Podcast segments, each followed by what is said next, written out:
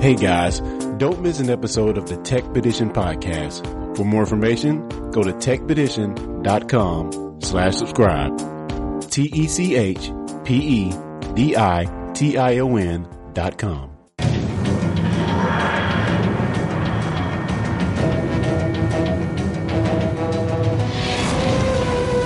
I've been running all my life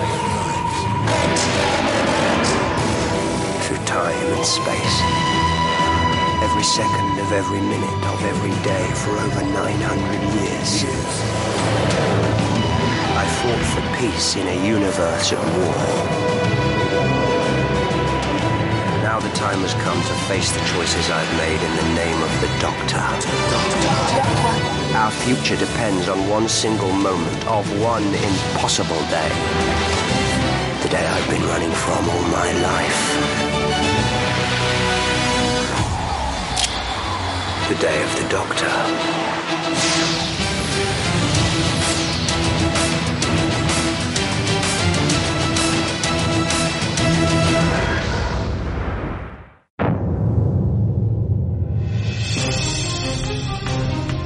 Welcome back, everyone. This is Discussing Who, and I am Kyle Jones.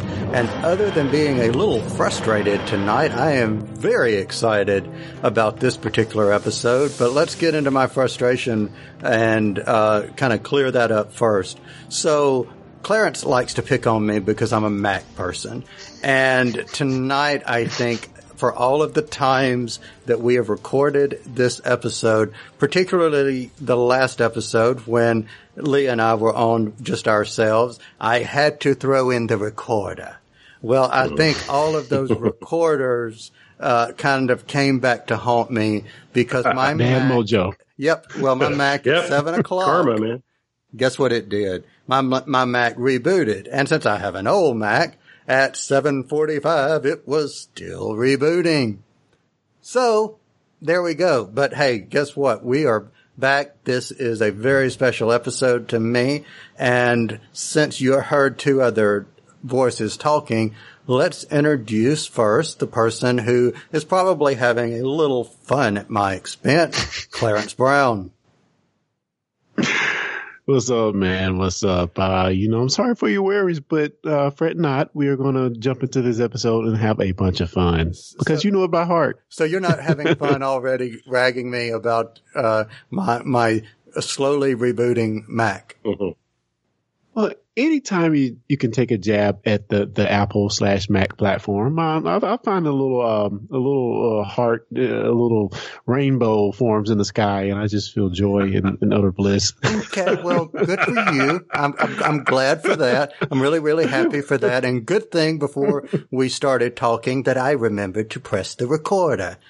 And so while we're Oh, no. and so while we're talking, who's that other voice but none other than Lee Shackelford? Hi guys. Glad to be with uh glad to be with you, but uh, glad to have the three of us together again. I know the three yeah. hosts, Uh, not yeah. the three doctors, the three hosts.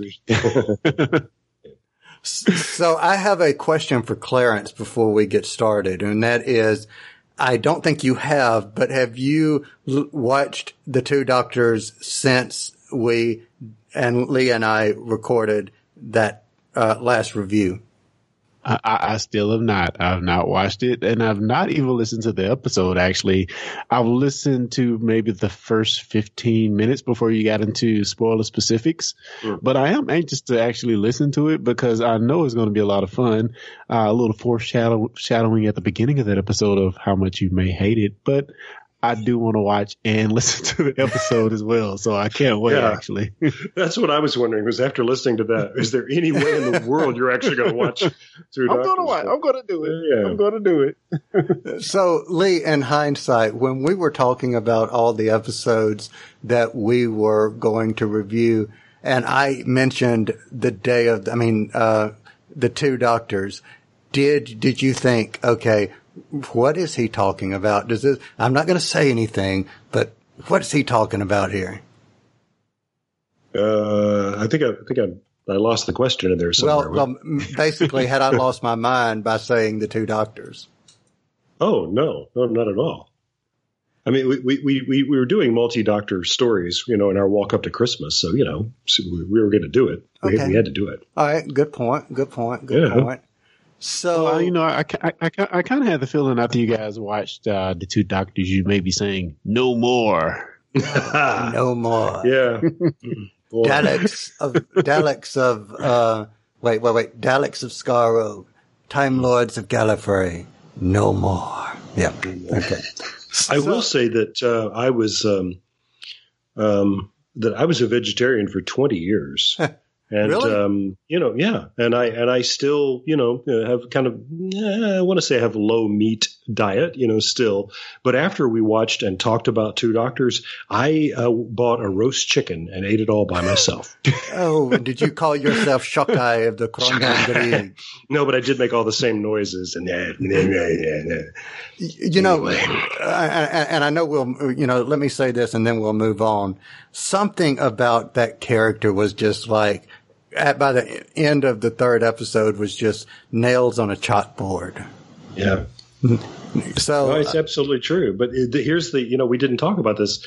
Um, that um, the the thing about it that interested me that I, I that I forgot to mention was that um, uh, when I have watched that show in the past, I've been saying one of the things that I like about it is that it does have the great British uh, actor Freddie Jones in it. That's not Freddie Jones; it's John Stratton. Um, so if you don't know who either of those people are, it doesn't matter. but you know, but it was just that when we were watching it again this time, I said, "That's not Freddie Jones. That's not Freddie Jones at all. That's somebody else." Who's so so? Bang goes the one good thing I had to say about two doctors. Anyway, Did you did you did you spend years thinking it was Freddie Jones? yeah, I always, I've always thought it was. I, I talk to people about it. I say it's not the best episode, but it does have Freddie Jones in it. No, it doesn't. Wow. So he, he was never on Doctor Who at all. Anyway, but something that had the doctor in it, but probably not the one you were expecting is ah. going to be what we're going to talk about first. So if any of you have not figured out maybe what we're talking about yet, let me say this. This is when we decided to do discussing who from episode one, I could not wait for us to get to this particular episode. Why? Because this is my all-time absolute 100% favorite episode of Doctor Who to date. And uh, having said that, that was why I even told the story of being frustrated with the Mac before um, you know, we started recording was because I was like, crap, of all the episodes that we've done, this is the one that the computer wants to act up on.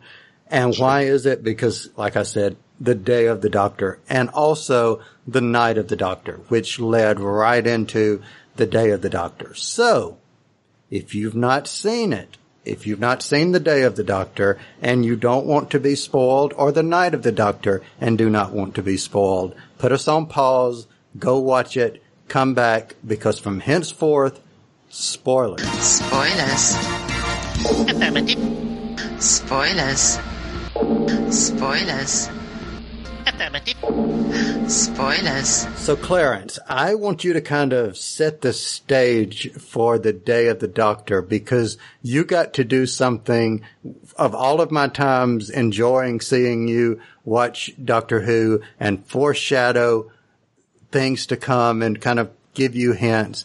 You got to turn the tables. So you want to kind of tell that story?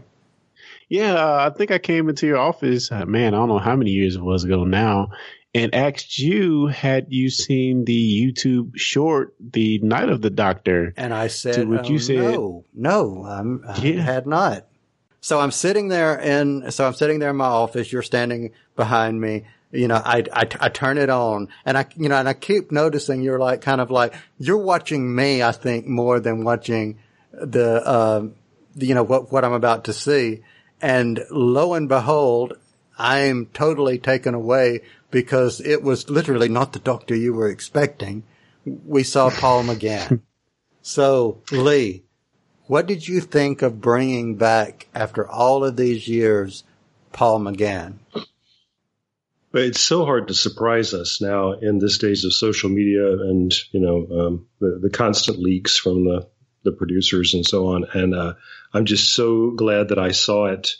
I guess I was seeing it at the same time Clarence was because you know it was it was out there on the on the internets. And man, that moment when when she turns around and we see the doctor from her point of view, I just said, "What?" It was it was one of those rare, great, total joy moments because you have to be a, a fan of the classic series to even to even get it, to even understand what's just happened. That we're seeing the Eighth Doctor for only the second time ever. It just it was it was thrilling. Now, I was going to add, it it's so funny because when I originally watched this, I had to go to Kyle and ask him, okay, what the heck is going on? Yeah. And Who's many years dude? later, yeah, who's that dude? And I, I didn't watch the, the Doctor Who movie too many years later. And it's cool now having, you know, going back and reviewing this and watching it again. Uh, and having that context to be like, oh, this is really awesome to see them bring this guy back. And, you know, um, sort of like Cal and his computer issues, uh, this doctor ends up in dire straits and uh, lands on a planet. Yes, and Oh, crashes, I should say. yes, Yes. and it ties directly into one of the reasons that I wanted to put Lee back into his brain back into a jar with the brain of Morbius because the Doctor has returned to Karn, Yeah. the Yeah, Sisterhood. that that ship crashes on Karn the way all ships do when they get close to Karn. Yeah. Yeah. So so Yeah. yeah, you, when you saw that, you didn't have any idea who the Sisterhood of Karn were either. But so you don't you don't have to know all those things to enjoy Night of the Doctor. But But now that you, You know. do know, it Yeah, adds another Yeah. layer whatsoever. See, Clarence, Uh, ag- both of you guys are that- going to learn that I am very meticulous in the choices I make. yeah, man. And and again, that context from seeing the brain of Morbius, Morbius, and seeing you know the shipyard of all the ships that have been Mhm. drawn to that planet and then crashing there, it adds so much more to seeing this four or five minute short. You know, just just really cool. So, uh, Lee, uh, let me ask you this because th- this happened to me and I'm curious to see if it happened to you. Did you immediately recognize the, um, eighth doctor or did it take you just a moment? No, I I, I got it from his voice. Really? Um, yeah, because I have some of the big finish shows that he that he's Ah, done. So okay, I, I've been listening to him. I've been listening to the Eighth Doctor for for years. Um, but um, and and I have seen been watching Paul McGann and other things, and you know, so yeah, it was instantaneous. I just, as soon as he said the line, I said, "What?" yeah, It, it took me maybe a split second, half a second, a millisecond or whatever, but I had that brief, you know, oh, who is that? Oh, wow. That's the eighth doctor kind of reaction. Well, I just I have to ask the question to you guys. You know, we have talked about how bad the five doctors were, how much we think it could have been better, you know, and then you just more recently the two doctors, and uh, I think the, the three doctors is probably our most favorite out of those um those those few specials. Because of the recorder. How how do we rate how do we rate the Doctor Who movie compared to those other specials? Ooh, good one, Lee. Mm, yeah. I love the first two thirds of the the movie.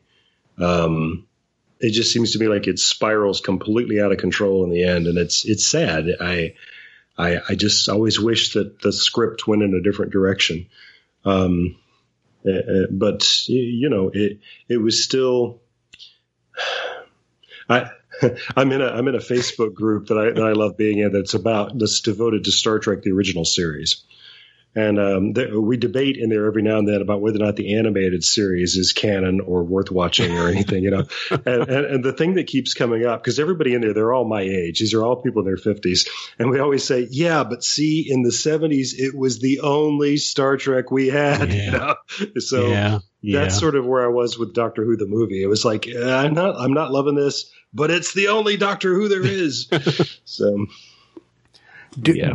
Do do you guys think that his appearance, his being the Eighth Doctor, his appearance in the Night of the Doctor, and this may have been, if so, why they even did this for for one reason, did it help validate his existence? Because I've I've heard of some people say, um, you know, before then, after then, oh well, he's not really part of the Doctor, you know, who because that was so different and et cetera and so forth.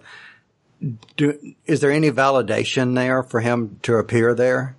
Oh, 100%. I mean, w- w- as he's get, holding the chalice to drink and accept the, the gift that the sister to give, you know, he sort of says goodbye to all of his companions. And he mentions all of the companions from the Big Finish adventures. Correct. Absolutely. So, so that's that's canonizing not only him as the Eighth Doctor, but because he's going to transition into the the War Doctor, but also Big Finish. Why would you do this for me? You have helped us in the past. You will never be on gratitude. The war between the Daleks and the Time Lords threatens all reality. You are the only hope left. It's not my war.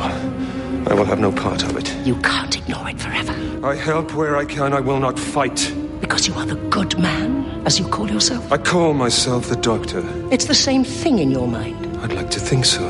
In that case, Doctor, attend your patient.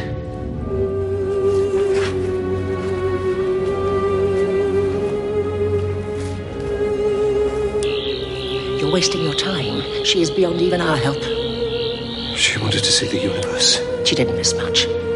It's very nearly over. I could have saved her. I could have got her off this. She wouldn't listen. Then she was wiser than you. She understood there was no escaping the time war. You are a part of this, Doctor.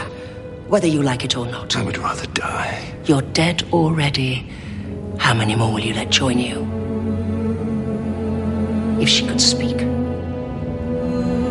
what would she say? To me, nothing. I'm a Time Lord. Everything she despised. She would beg your help, as we beg your help now. The universe stands on the brink. Will you let it fall? Fast or strong? Wise or angry? What do you need now? Warrior. Warrior? Don't suppose there's any need for a doctor anymore. Make me a warrior now. I took the liberty of preparing this one myself. Get out! Get out! All of you. Will it hurt? Yes. Good. Charley, C'rizz, Lucie, Tamsin, Molly. Friends, companions I've known, I salute you. And Cass, I apologize. Physician, heal thyself.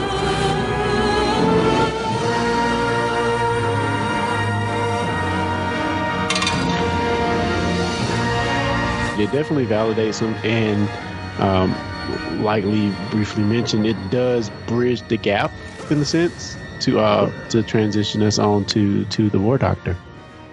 And I think it also takes away, just kind of picking up off what you just said, Clarence. I think it just kind of takes away that ability now to say, whoa, now we didn't see this, or we didn't see the eighth Doctor regenerate. Are we sure there's not another one between him and him? You had that definitive yeah. answer. He came after seven. He came before uh, the War Doctor. This is where he falls into the entire story. Yeah, yeah. And, and I know and, we'll get to it. Oh, go ahead. Sorry. No, I was just going to mention that this episode continues to bridge gaps and ties loose ends in a lot of ways. I feel. Mm, curious how. Yeah. What else? Oh, I mean, even when we get to the end where we see um, the War Doctor transition into um, uh, I mean, it, it does that in a way that you know um, people were wondering, you know, I, I know it had to be a lot of wondering when we first got New Who, you know, what happened in between, like you just mentioned. So I think that does a little bit more to bridge that gap as well to make that full picture of Doctor to Doctor to Doctor. I, I do feel that.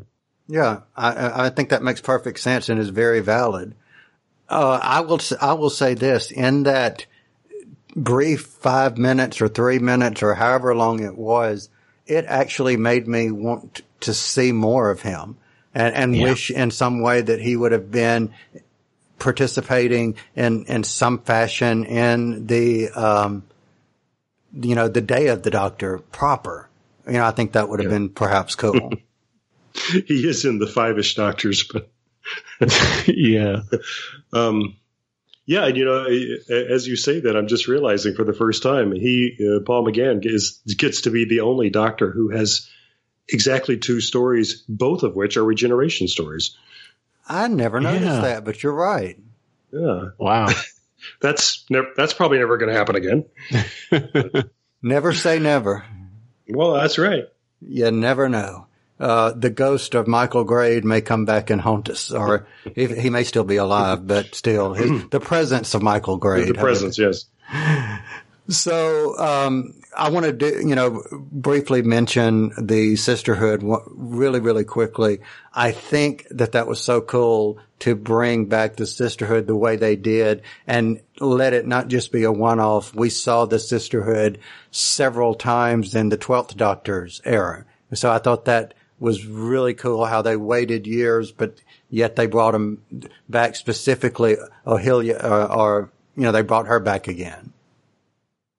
yeah. Yeah, and I've always thought that um, it, it, it, it because I'm such a big fan of Brain and Morbius, it's always helped me to feel like um, that's a, a, a- a supremely legitimate part of classic Who because New Who kept touching on the sisterhood of Karn. I thought that's not going to make sense to anybody who's never seen. So it's it's it was sort of New Who's way of saying, okay, look, this one serial is essential viewing from the classic series. You you got to see Yeah. Brain and Morbius. So I love that. Yeah. Of course, I love. I mean, but he did kind of explain it. He did say, "Am I back on Karn? The keeper." Mm-hmm. And I love this: the keepers of the flame of utter boredom. Yeah, eternal life. It's the same thing. But what if I get bored? You know, what if I want to read a book? Or, I mean, Bring me knitting. yeah, Yeah, it's very witty. Did did anybody else find it interesting that they said he can be anyone he wants to be? There were like several options, which I found kind of weird. Uh, in a way. Yeah, and, and I was- I was just about to bring that up. Uh, preparatory to this, I watched it again, and I was struck once again by the fact that this isn't about regeneration. He's dead. yeah, yeah. Right. They they they've made it clear that he is in fact dead, and they have resurrected him for for this moment, so that they can participate in in in him his in, in what he's going to do in the time war. Yeah. What what I think that this episode or these thirty five minutes really accomplishes is it it um it it gives you a sense of the gravity of the time war because even from the the lady that was flying the spaceship, you know, Yeah. she sees a time lord and she's like, "No, I don't want your help. Get out of my way. Get off my ship." And um, that's even echoed again when we get on the planet, and the sisterhood is like, you know, uh, we need you. We can't let you die. We need you to fight this war and win this war. So it, it kind of elevates the gravity of things. yeah, and it gives a whole new meaning or a whole new understanding to this version of the Doctor that w- you know previously went unspoken. Yeah, totally agreed. So let's, you know, the, you know, dawn is coming and, you know, the night is over. So we are into the day of the doctor. So I'm curious, Clarence, in that first few seconds, since we've been reviewing things lately in this series of, uh, review episodes of classic Who, now we're transitioning into new Who. Did something or anything look familiar there at the very, very beginning? Yes, yes, and I have a note here on my on my notepad. It, I will say that part felt a little bit too much fan service because it made no sense whatsoever for that sign to be sitting out there on that curve. I mean, That's- or on that fence or whatever. Yeah, that's my problem with it too. That's just too on the nose. It's Yeah, it's too convenient. Oh, it was cool. no, I enjoyed. That's right. I enjoyed it anyway. But yeah, Oh no! See, I'm I'm I'm totally disagreeing with you. The whole the the the the the guy walking and you see that and it's black and white and and they start with the original theme. I'm like you know geeked out from ear to ear. So you know I'm just loving that. So no, totally totally disagree with you. Absolutely love that. I mean, it, it's, it's also continuing this theme that we saw in the, the name of the doctor of, you know, uh, seeing old scenes, um, classic nostalgia and, you know, they start this episode off with a good bit of nostalgia to get you in, you know. And, you know, one of the little tidbits that is not easily recognizable is when you see Clara in this first scene and she's wiping off the chalkboard, she's wiping around the words no more. Ah, totally didn't notice that. Totally cool. It, yeah, it took me a few few uh, views of this to catch that, but I did see it. Yeah. and when she is, you know, first getting on the bike and is riding out uh, to the TARDIS, she passes by a clock on the street that has it at 5:15, which is, I believe, the same time Doctor Who aired on November the 23rd at 5:15 p.m. in Britain. So, Correct. Wow. Yep. so These are another deep little, Easter eggs. another Yeah. little little tidbit right there. All I was Which- thinking was Claire on the bike is awesome. That's all I was thinking. right. So, um, you know, from the very beginning, we see, you know, the, Cla- you know, Clara and the 11th Doctor back together. And Clarence, you made a comment to me the other day that my brain has kind of just glossed over. When we end the end, you know, at the name of the doctor and the war doctor is revealed as what's made up to look like this secret that he was so ashamed of. And you're thinking, at least I did, okay, this is the Valeyard. This is something bad. You know, what is this person that he's hidden even from himself? And then the next thing you see is everything's hunky dory. So what did you guys, uh, think of that? And Clarence, let you go first. Yeah, that that was very jarring to me because you know having recently watched the name of the doctor, you know, last week, and we're coming in here where, again, like you said, everything seems okay, and um, it was very distracting in a way because I had to actually jump on jump on Slack and, and text you to be like, okay, weren't we just in a time stream a few uh, seconds ago in the last episode? So they never, I guess they never explained how they got out No, of they the never time stream. did. Uh, Lee, do, do you know if they did? Because I don't think they did. Uh, no, no, not that I'm aware of. No. And see, neither did I. I think they just went Yeah. directly into things had moved on, and there Uh-huh. we are. Well, I, I, I was looking at um, the the notes that people have posted on IMDb about uh, Day of the Doctor earlier today, and I was struck by somebody somebody's observation that really Day of the Doctor is a prequel to Rose, Huh. and that and that you really you can only understand the show from that perspective. You have to understand that that's what it is. And once I started thinking about it that way, I thought, yeah, yeah, the guy who comes out of the TARDIS, who's and he's after the Autons, that does follow directly on in in mood, and and he's he's the battle scarred Doctor. He's the one who's who is still um, really grieving what he did in the Time War. And so, yeah, by the time we're getting out to something like Name of the Doctor, we're not talking about it anymore. It's so, yeah. Very, very, very good way. Very good way to look at that. Um, Yeah, I, uh, I, I was, I, you know, we'll never know who made that comment, but I, I thought. So I, I know you're talking about story logic, but but just emotionally, that but that's the to me that's that really helps me to understand that. I was just said the comment is made when they're in the tower. There's a comment made about Tennant's doctor that he's the not sulk, not sulk, sulk wasn't the word they used, but they said Matt Matt Smith's doctor was to for, forgetter or something.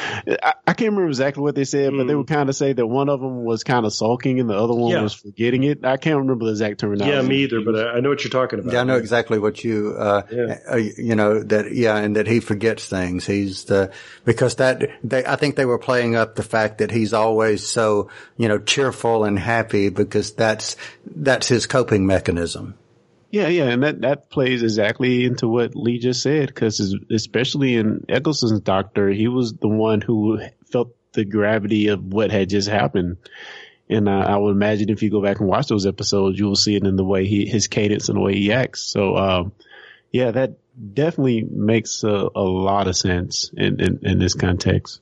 you know, the, the interesting thing, or one of the interesting things that I like about watching Doctor Who is because it is so well done with wibbly wobbly, timey wimey, literally, that you can go back and you can watch these episodes again, even outside the river episodes, but you can watch pretty much any episodes and the way they intertwine the storylines amongst themselves. You can go back and watch the Ninth Doctor era, knowing now about the War Doctor, and it pl- completely, at least it did for me, changes some of your perceptions of him as a doctor.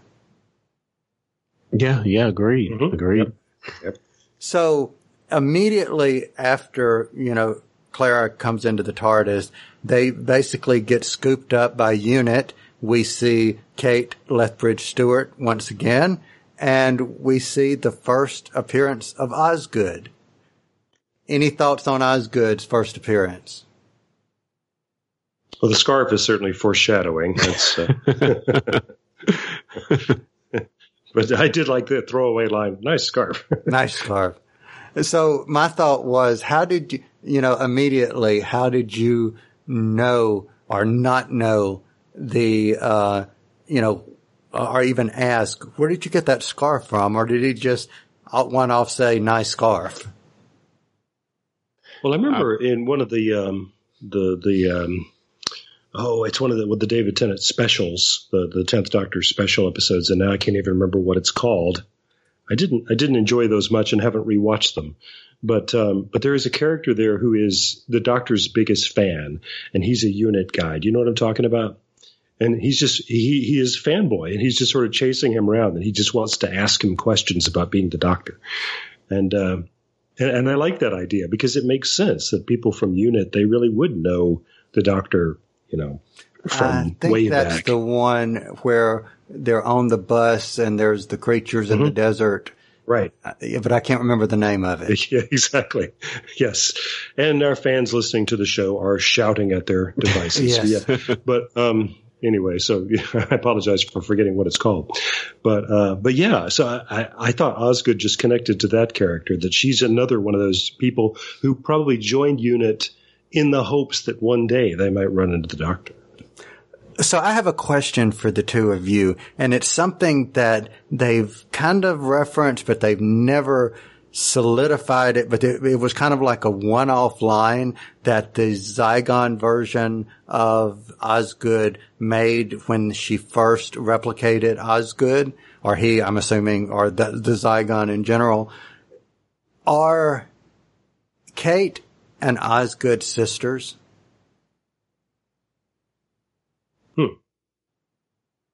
That, that would never have occurred to me. Okay, well, Yeah. let me tell you why I asked that. Yeah. The uh, the Zygon says to, or the Zygon version of Osgood says to Osgood something about, or I bet you wish I would have replicated your sister, or something to that effect.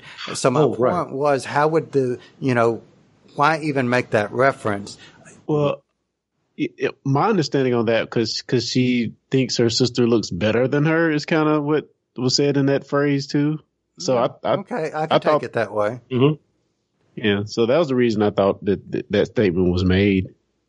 The only other reason that I thought that they might be sisters, and I may just be grasping at straws here, was because Osgood was having the, uh, you know, panic attack and needed her inhaler, and Kate s- just seemed like an older sister said, "Don't forget your inhaler." You know, that could be a you know a work friend too, uh, but it just seemed you know like elder sister kind of something. But again, I may be you know Yeah. you know, making more out of it than what it Yeah. was. Yeah. But but go write the fan fiction by all means. Ah, yeah, true. So we see, you know, the Queen of, uh, you know, England. We see Elizabeth the First in a painting, and then of course we see the Tenth Doctor in the painting as well.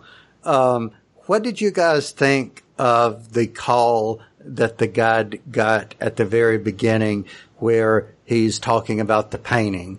What did you guys think of that, or did you have any thoughts initially of that? I I did not. Uh, of course, at the end we do get you know to know that's Matt Smith calling him, but but I didn't think anything of it in the beginning. I just thought it seemed kind of weird. Lee, what about you? I I, I was I, I think I, I felt like I was on the alert for something that would um, get us properly into this being a, chi- a time travel story. And so when something unaccountable happened like that, and he had that odd reaction, I thought, ah, there's going to be a moment later on where we're going to see this happen. Yeah. and we're gonna we're gonna we're gonna we're gonna find out what the other end of that phone call was. So I just it just made me happy, and I thought, I hope I'm right about this. Okay, so I got something completely different than both of you, which is cool. I immediately, I guess, went negative with it and thinking, okay, is someone trying to steal the painting?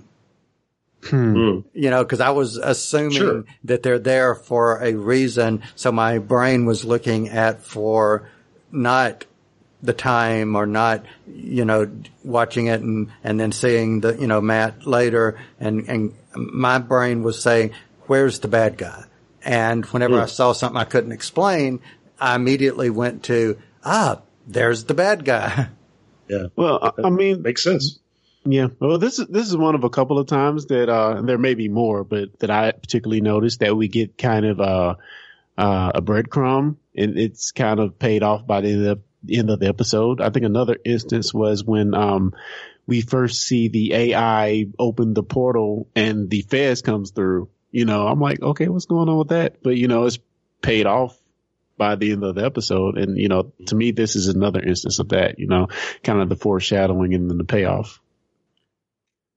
Speaking of the Fez, he couldn't resist the Fez. Obviously. Yeah. So, um, you know, immediately, you know, they come in there. What did you guys think of how the paintings looked? The, the moments, the Gallifreyan embassy, you know, not embassy. I'm thinking Podshock here. Uh, the Gallifreyan artwork of a moment in time being frozen. What did you think of that? Maybe maybe the question is uh, how many of us saw it in the theater in 3D? Oh, wow. wow. And, hmm.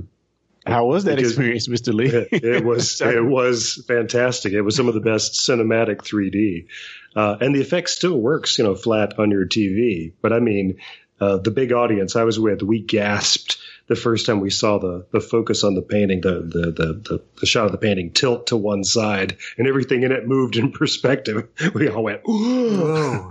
it was fantastic. Yeah. All right, so so I'm going to go off on a tangent here because you know I never go off on tangents. But um, No. uh, since you mentioned that, I, I, I'm curious, and I'm going to ask you the same question, Clarence. But what prompted your decision to see it in the theater with with bunches of people as opposed to seeing it at home, you know, with your wife or whomever and whatever? So. Wh- tell us about that decision. What made you do that? What made you want to? Uh, oh, just the, the, the feeling that this was uh, definitely something special. Uh, the uh, 50th anniversary is only going to happen once, and um, uh, uh, I just had the the strong feeling this is going to be something that deserved to be projected on the big screen. And um, and I was in a place that has lots of Who fans, and so we were. Um, so the place was absolutely packed, and it was um, a, a, a, a party spirit prevailed. You know, it was it was just a big celebration. So yeah, it, it just felt like it was. I, I knew I knew it was going to be something special.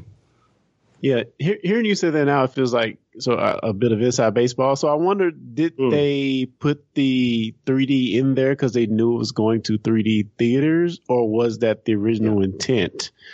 Um, which one? It it even looks cool on a regular, you know, 2D Mhm. television. Yeah, I admit, Yeah. I really admit, but man, seeing it in 3D, I had, I guess, had to be pretty awesome.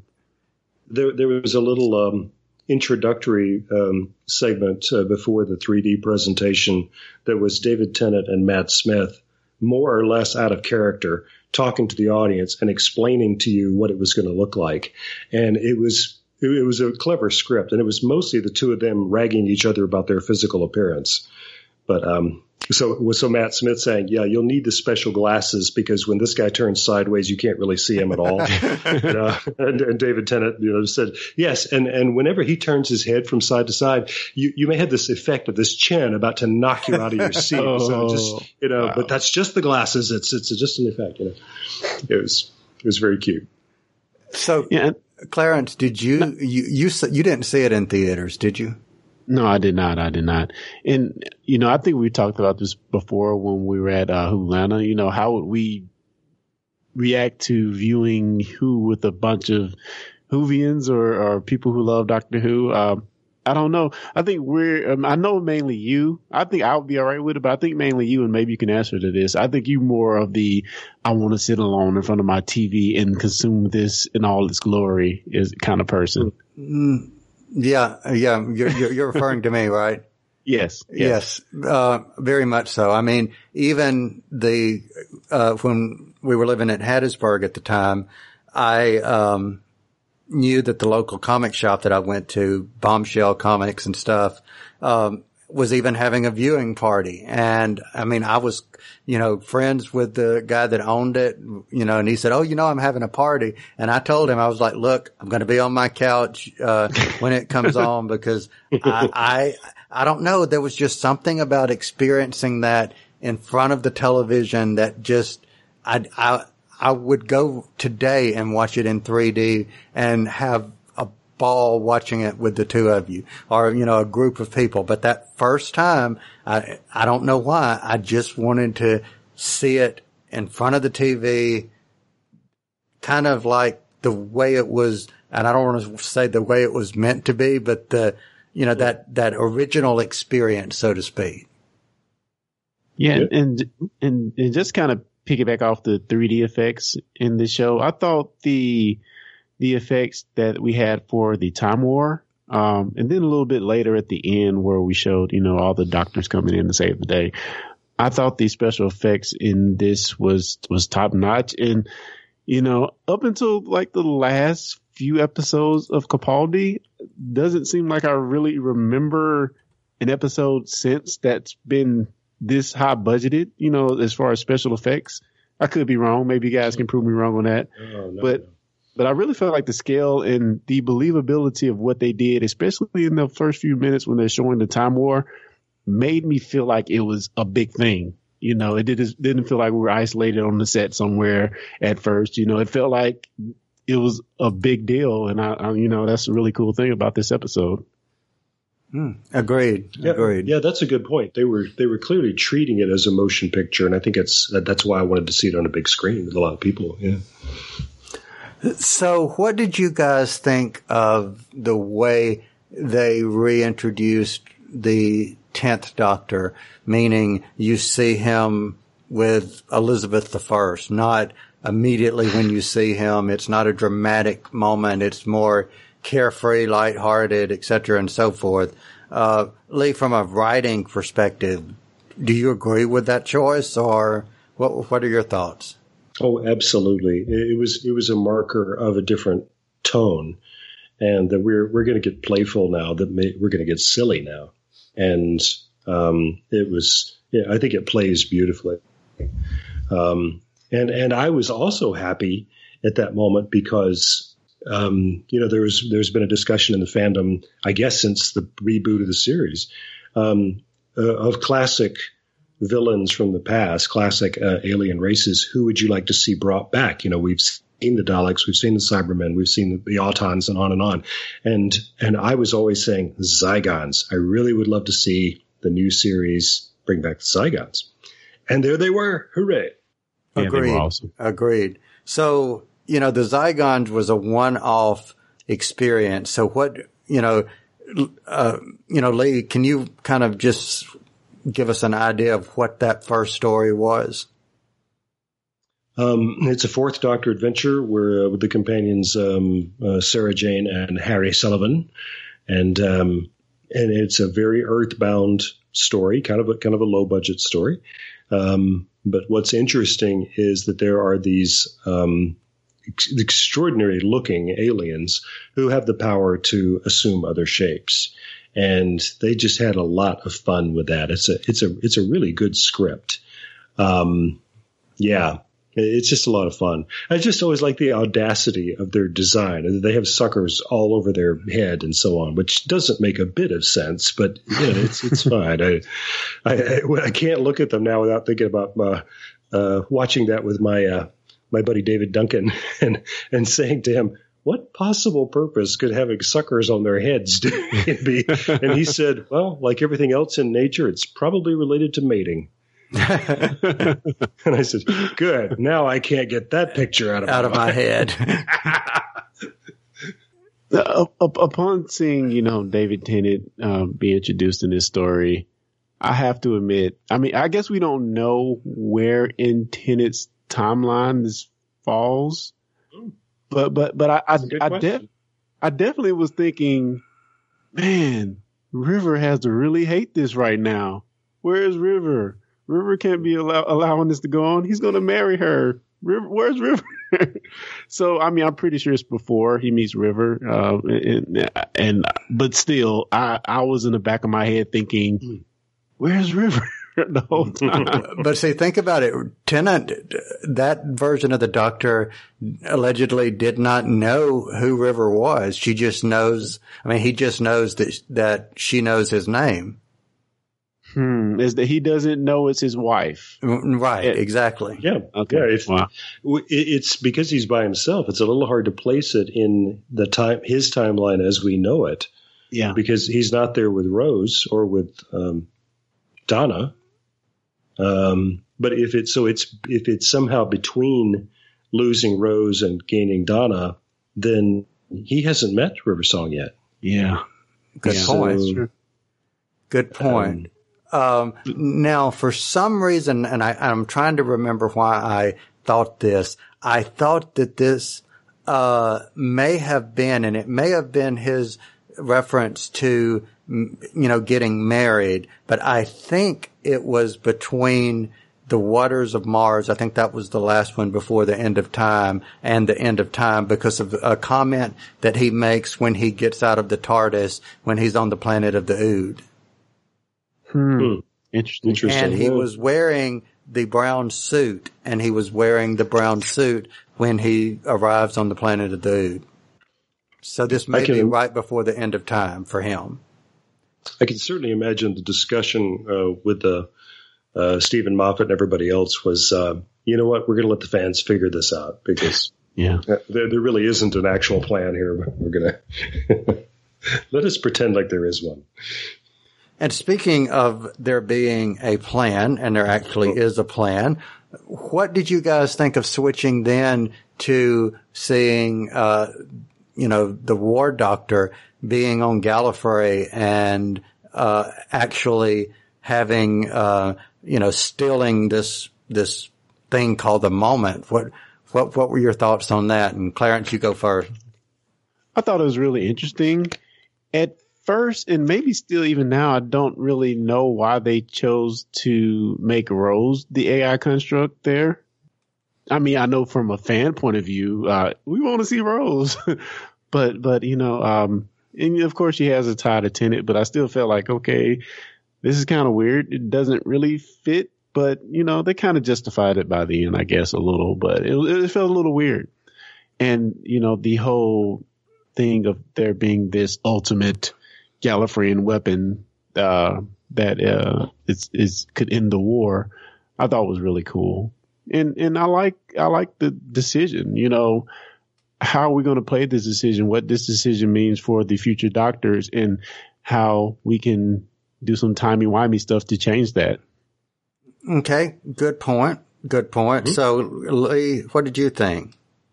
Mm, I would say very much the same things. I uh, I I know that one of the big promises I, I remember in all the advertising was that um, this is going to have um, this is going to have Billie Piper in it, and that it's obviously going to be a time travel story. And I thought I remember thinking, uh, feeling uncomfortable about that because the the way we've tied up the Rose story at that point was so tidy and so nice, and I just didn't want to mess with it. Yeah. um, sort of for, foreshadowing the way that we cannot let a companion just go on the series. It's something that's really starting to get on my nerves. Um, they always have to boomerang a little bit, um, but but then when we when we meet her, she is it's not Rose, it's Billie Yeah. Piper as The moment. as the moment. She identifies herself as the bad wolf in fact um, which is which is intriguing. Um, but um, so so I, I I love that. I love that that's that's her and she's wonderful. It's not Rose.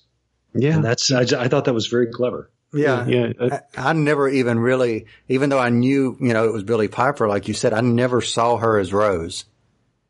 Um, I guess I did a bit. There's one moment, I guess, when when the uh, war doctor says "bad wolf" and Tennant looks around, like what?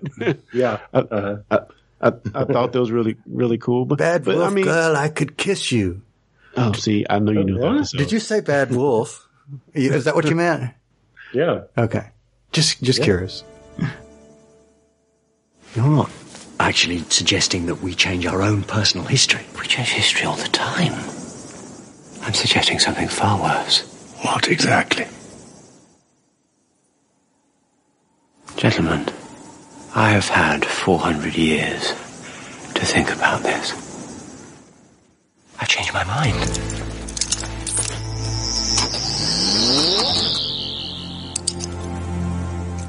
Still a billion billion Daleks up there attacking. Yeah, there is, there is. But there's something those billion billion Daleks don't know. Because if they did, they'd probably send for reinforcements. What? What don't they know? This time there's three of us. Oh! Oh! oh, Yes, that is good. That is brilliant. Oh, oh, oh, I'm getting that too. That is brilliant. Ha ha ha! I've been thinking about it for centuries. She didn't just show me any old future. She told me exactly the future I needed to see. Now you're getting it. Hey? Oh, Who did? bad wolf girl, I could kiss you. Yeah, that's gonna happen. Sorry, did you just say bad wolf? So what are we doing? What's the plan? The Dalek fleets are surrounding Gallifrey, firing on it constantly. Skytrench is holding, but what if the whole planet just disappeared? Tiny bit of an ask. The Daleks would be firing on each other. They'd destroy themselves in their own crossfire. Gallifrey would be gone, the Daleks would be destroyed, and it would look to the rest of the universe as if they'd annihilated each other. But where would Gallifrey be? Frozen. Frozen in an instant of time. Safe and hidden away. Exactly like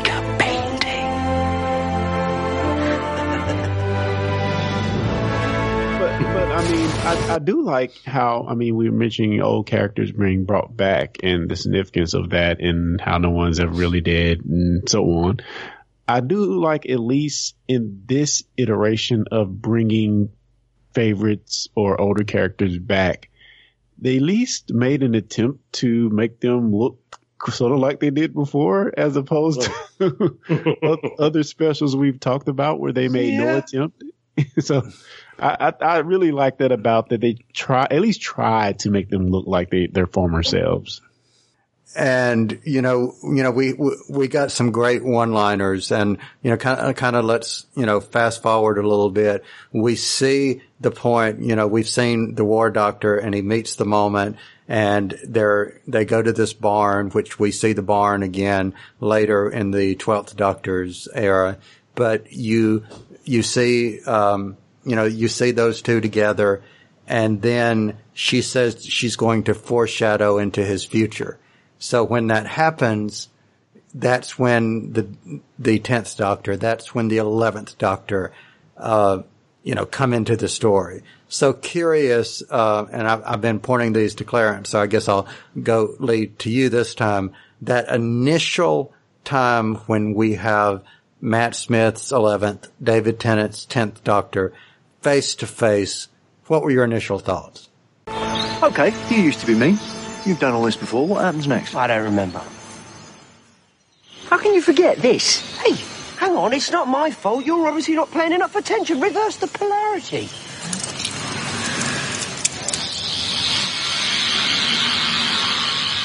It's not working. We're both reversing the polarity. Yes, I know that. There's two of us. I'm reversing it. You're reversing it back again. We're confusing the polarity. Those affairs? You. How can you be here? What are the point? Why are you here? Good afternoon. I'm looking for the doctor.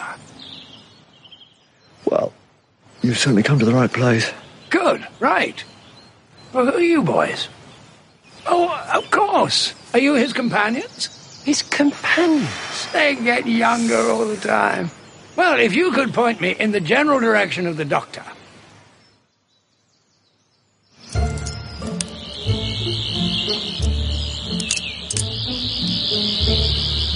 Really? Yeah. Really? You're me? Both of you? Yup. Even that one? Yes. You're my future selves? Yes. Am I having a midlife crisis?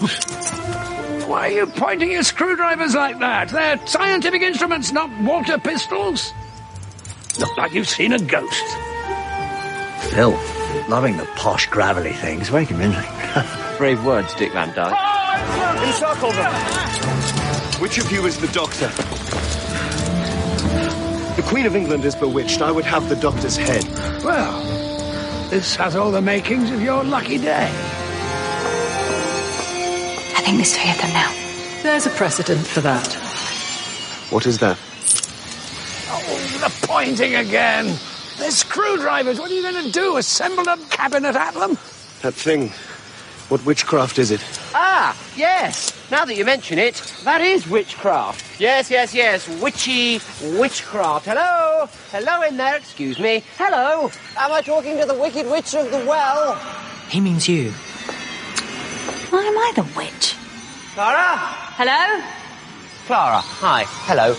Hello. Would you mind telling these prattling mortals to get themselves begone? What he said. Just tiny bit more colour. Right. Rattling mortals, off you pop, or I'll turn you all into frogs. Ooh, frogs. Nice, you heard her. Doctor, what's going on? It's, uh, uh, timey-wimey thing. Timey what? Timey wimey? I've, I've no idea where he picks that stuff up. The Queen. You don't seem to be kneeling.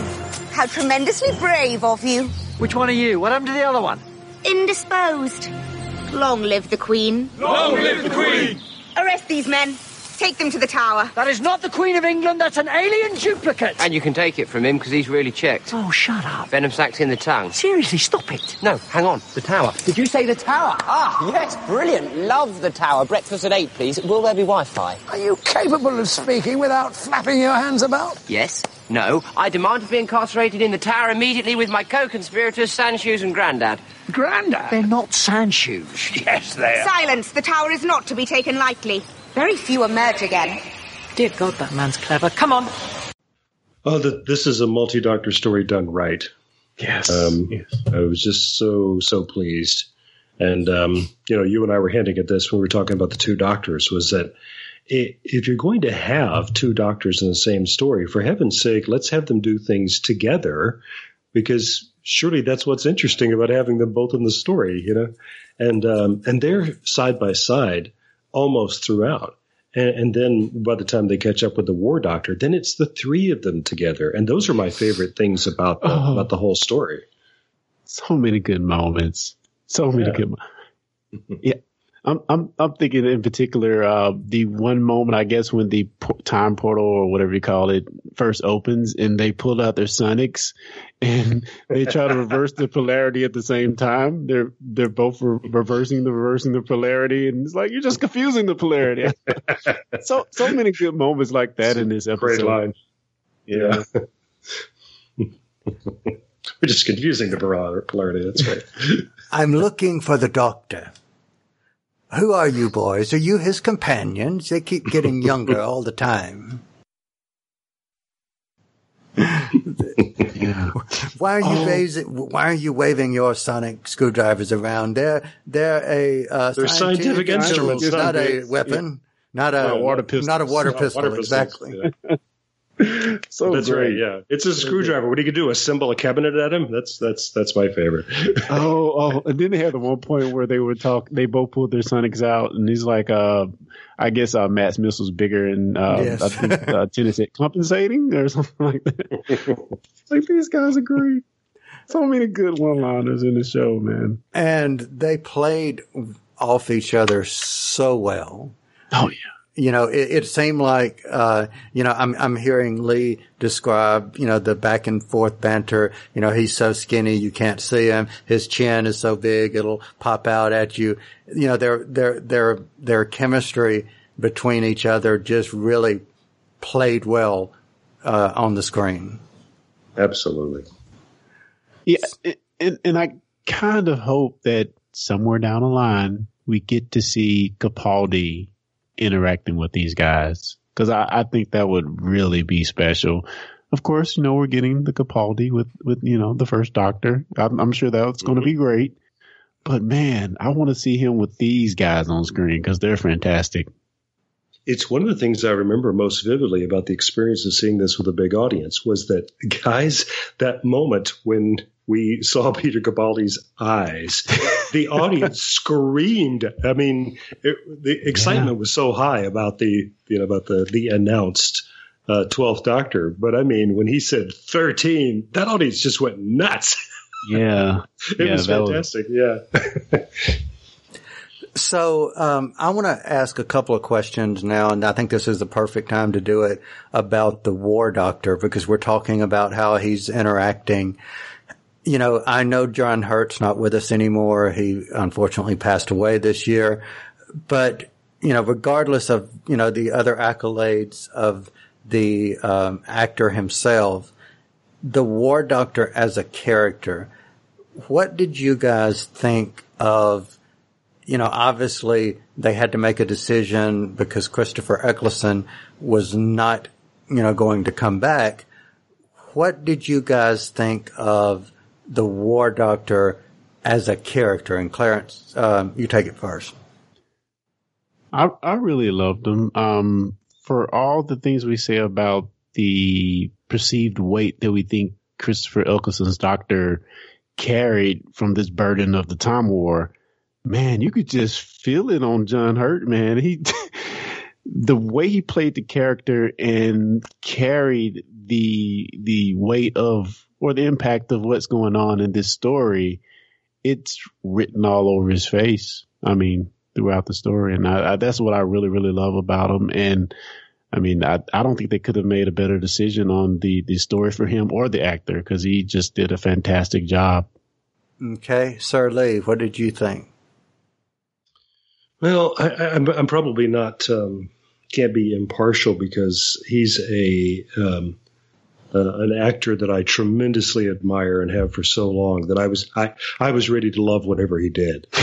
but uh, you know, um, but um, but but Clarence is right, and it, it's it's exactly the thing that a, an actor of his uh, stature can bring to a role like that. It, that it, he doesn't have even when he doesn't have lines that specifically address the burden that he carries he still makes it implicit in every movement and speech and we feel it.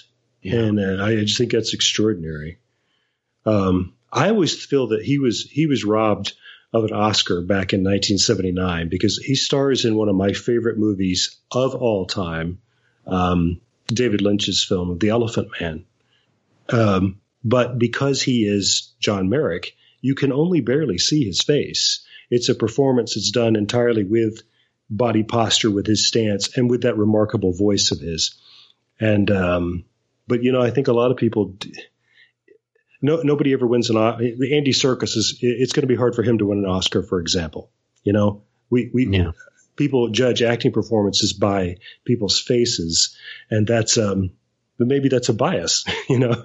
But I, yeah. I, think it I think it cost John Hurt the Oscar that that he he deserved for the Elephant Man, um, and he's just he's just magnificent and I Claudius and everything else. So, um, so yeah, I knew he was going to bring that kind of gravitas to this to this role. This is a man who he's in hell. He is in hell. Um, and the happy ending of this story is they figure out a way for him to get out. Yeah. Absolutely. So speaking of the War Doctor, you know, the War Doctor was the result of the actor, Christopher Eccleston, the Ninth Doctor, not returning. So what about his not returning? Do, do I mean, as an actor, you know, it's his right. He's moved on. He, he, he does, he owes per se nothing to Doctor Who, but you know, Lee, uh, you've been on stage before. If you were in that position, do you think he made the right decision? Um, is it not our place to make that judgment, or, or what are your thoughts? I, I think that that now even he doesn't think he made the right decision. Um, and you know, and Tom Baker, he, he's just doing what Tom Baker did. That after he left the role, he didn't want to come back and have anything to do with it. And he's on record saying now that that was that was a mistake. Right. Um, and that he wishes he could do it over. Um, to which we all say, so do we. Um, but, um, y- you know, uh, your career is all you have as an actor and, and you have to be proprietary. You have to, you have to protect it. And I know that Eccleston felt like he was trying to protect his own identity and not be forever tied with being the Ninth Doctor. Um, I don't know. Uh, it- it is it is an incredibly high stakes coin toss to make of these things, but you know. What do you think, Clarence? Um, I, I- I think it's one of the things you have to either embrace or, or move on. You know, you have some doctors that come along or actors that come on playing the doctor that embrace it. And, you know, he chose to move on. I, I'm, I can't say whether it's the right or wrong decision, but I mean, I do think of other actors. I mean, I can say some names and then instantly you'll think of the character they played, Daniel Craig, Sean Yeah. Connery. Mhm. Um, so I mean, I don't begrudge him for for not coming back, but us as fans, of course, we want him to come back. We want to see him play the Doctor again. I mean, I, and I, I don't think it's too late for him to come back, but you know, it sucks that he missed this excellent opportunity to be part of something that's that's huge, and you know, he'll never be forgotten as a Doctor anyway. But you know, I, he, should- he should uh, you know come back for his fans when he can. I think now more day, uh, well, maybe a little bit more nowadays that a lot of actors are more in tune with their fan base. And I- I want to say this is kind of him not being in tune with his fan base, but you know, he, he did what he had to do. You know, I, I will say this about him. I think when he took the role of the doctor, you know, there was no guarantee that the audience was going to accept he and Billie Piper. There was no guarantee that there would be a second series. And, you know, Doctor Who had been off the air, you know, since 1989 and this is 2003, 2004 when this started going into production. So I can see, you know, him not thinking that it would become the phenomenon that it, it has since Yeah. become. Having said that, you know, there's, there's a difference between he and Tom Baker leaving for all my understanding, whether he didn't like how, th- you know, uh, things were on set or n- not, he made that choice to leave. By my own understanding of the Tom Baker exit, and Lee, feel free to correct me here. Tom was more kind of like, uh, you need to go more so than Tom saying, okay, I want to leave. Mm, no, my understanding was that he felt like seven years was long enough, and that it was time to move on. That- that's okay. what I that's what I've always understood. Yeah, Uh, see, my understanding. I, I, it's like he's the last classic Doctor who left under his own power. Okay. Well, he, ma- I see. I I took. I always took it as you know they had brought in John Nathan Turner, who made a lot of changes, changed his coat, changed you know the scarf, changed the intro, and more so made so many. And that's one of the reasons I've always been kind of critical of JNT was because it. I think I read somewhere that all the changes Tom kind of saw the writing was on the wall that, you know, they're trying to make this not be about you and that comments were made that this was Doctor Who, not the Tom Baker show. And that led to A, his leaving and also influenced his decision not to come back for the 50, I mean, Yeah. for the, uh, 20th or 25th Right. or whatever. Yeah, yeah, no, I think both of those things are true. That he, that he he was, you know, getting tired of the role and it felt that it was time to move on, and that the new regime was certainly helping him toward the door. Got you. Got you. Um, yeah. All right. Cool. Cool. Cool. Cool. So back to the story proper. Uh, you know, we've, we've got the doctors coming together. We've got this subplot of the Zygons going on. And I- I'll be honest with you guys. Every time I've watched it, those are generally the parts that I've not watched book hoops or, you know, infinity times or whatever. Those, those aren't the parts that I watch over and over and over again. What did you guys think about the sub story of the Zygons? And Clarence, um, I'll let you go first on that one. Yeah, I mean, I think it was in in this particular story is a means to an ends. Um, I enjoyed it. I, I liked how we saw where you know you're going to be in this room. We're not going to know who's a Zygon or not. I thought that was pretty excellent how they played that out. But um, you know, I, I thought it was good. I thought it was good, but there's nothing in particular about it that you know really just jumped out at me as you know ultra fantastic or anything. They did some foreshadowing in that with the with the cubes. I guess the crystal. What are they called? The stasis cubes. Stasis cubes. Yeah, of of how they would actually you know have our resolution at the end with Gallifrey. They kind of foreshadowed that in, in that story, that subplot. So I mean, it had value. I like how they played into that and the painting. And again, we're used to use going to use the painting at the end to get into the vault. You know, so there were a lot of good things going on in there. Good point. Good point.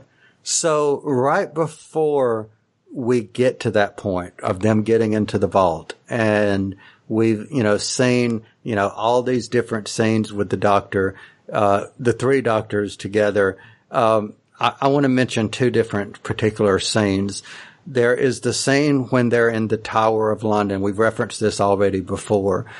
All right. So they're in the Tower of London and we see them with the sonic screwdrivers. So what did you guys think about the comments that they made? And Clarence, I hear you laughing. Uh, so what, what were your thoughts? Well, I mean, I, as far as the resolution they did to unlock the door that I guess Yes. was never really locked, question Yes. mark. I loved that solution. That is a Doctor Who solution right there.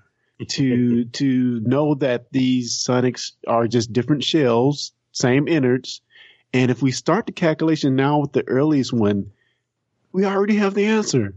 And I just thought that was brilliant. And they kind of use it again at the end, um, where I guess when all the TARDISes come in, TARDI come in, and we have this thing where they they made some other calculation somehow across time. So I mean, I just I love that resolution. I just thought it was really brilliant, and and that's the kind of stuff I watch Doctor Who for. It's just great. Lee, what did you think? I can't possibly put that better than Clarence did. That's uh, I feel exactly the same way, and you're right. That is a that is a Doctor Who moment. That is that is the kind of thing that typifies the writing for the show at its best.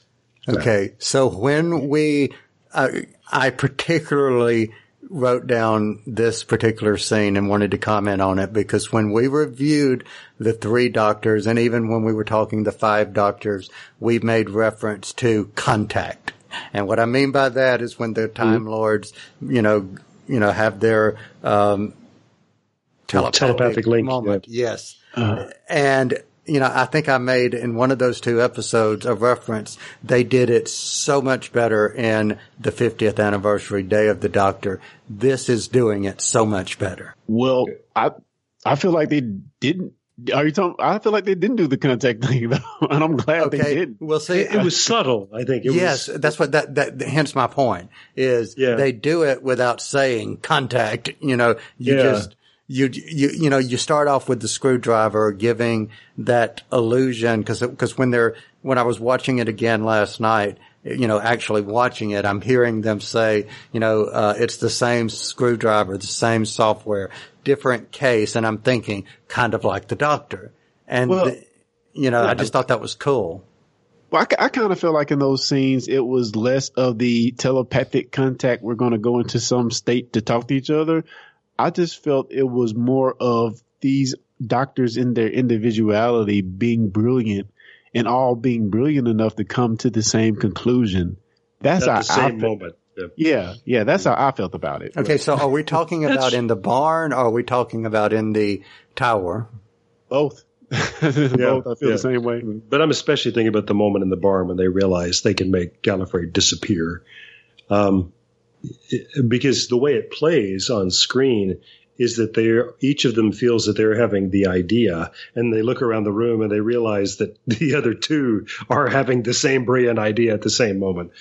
But because they're finishing each other's sentences the way the way it's written, it gives the strong impression that it's it's a telepathic link, which I like much better than the uh, the editing effect from Three Doctors. Okay. So, but but but I think it, it it indicates the same thing is happening. Okay, so so so here's how I here's how I perceived it, because you know there, uh, you know when when when Matt um, starts talking, and then you know the war doctor says something first, and then the um, then the David Tennant tenth Doctor says something. Oh yeah, and now I'm getting it too. And then uh, Matt says, "Gentlemen, you know I've had 400 years to think about it, and I've changed my mind." So based on those three things, I'm seeing it from the perspective of the War Doctor in seeing Tennant and seeing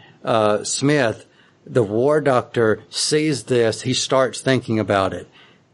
Then you've got the ninth doctor and in the back of his head, he's thinking about it. You've got the tenth doctor. then he says, Oh, I'm getting it too. And then you get to Matt and it's like, gentlemen, I've had 400 years to think about it. I changed my mind. That's how I saw it. Yep. Hmm. Interesting. Interesting. I, I think it can go a lot of ways. I mean, I Yeah. think you can't rule that out, but that that's very interesting. I like that take on it. I guess. Yeah. So this next one, Clarence, this one's for you. Well, can I ask a question? uh-huh, Stay on the sure can. Sonic for just a question. Uh, just a second. I'm sorry. This it, okay? We made the statement of the Sonic. He's starting the calculation, and of course, Matt's uh, Sonic is 400 years old or whatever, and it can calculate it in time. Now, we saw on Capaldi's desk in his run of the the, the the thing full of Sonic sitting on his desk. So has there been instances in the past where there are multiple Sonics? Do we know it's the same consistent Sonic throughout all the years, only different casing, or is it just a convenient invention for this particular moment? Uh, I, I, I'm I'm afraid this is one of those places where the um, the the needs of the story outweigh the needs of the logic because we've seen the we've seen the screwdriver destroyed. I mean, we we have seen him lose the screwdriver, and the TARDIS gives him another one. Right. You know, so I, e- even while I was watching Day of the Doctor, I was thinking, mm, I call no way, and yet I want this to be true, so I'm going to buy it. And and and I felt the same way when we saw that shot of all the screwdrivers on the. Uh, in the doctor's pencil cup, uh, the 12th doctor's pencil cup there, because um, he's got uh, uh, the fifth doctor's screwdriver, which we saw obliterated and he and he never replaced it. You know, so uh, you want to say, well, he can't have it because it was destroyed. Well, he's also a time lord. you know, maybe he can go back in time and get it. Uh, You know, I- Okay, so, I've got an explanation for that. oh, good because I I, I don't I don't think the showrunners have one, and because they don't care. It's just not. If if, we- if we can recover Luke's saber, uh, I think I think anything can happen. Yeah, yeah, yeah. How exactly is that supposed to happen? Yeah. Maz Kanata. Okay, so here's here's my explanation. so back in the days of Marvel Comics, uh, when they did, uh, or if a fan read something in a comic that was an obvious continuity error, they could write into the letters page, and if they gave a plausible explanation to that continuity error and the editor liked it. They basically said, you got a no prize, which basically means you get, you get no prize and that's your prize. Well, this is going to be my no prize for that. You guys made the reference that, you know, this, the TARDIS just gives him a new one. So having said that, the sonic screwdriver is just nothing more than a receptacle for the software uh, that is the um, the the actual Sonic because it can also be in shades.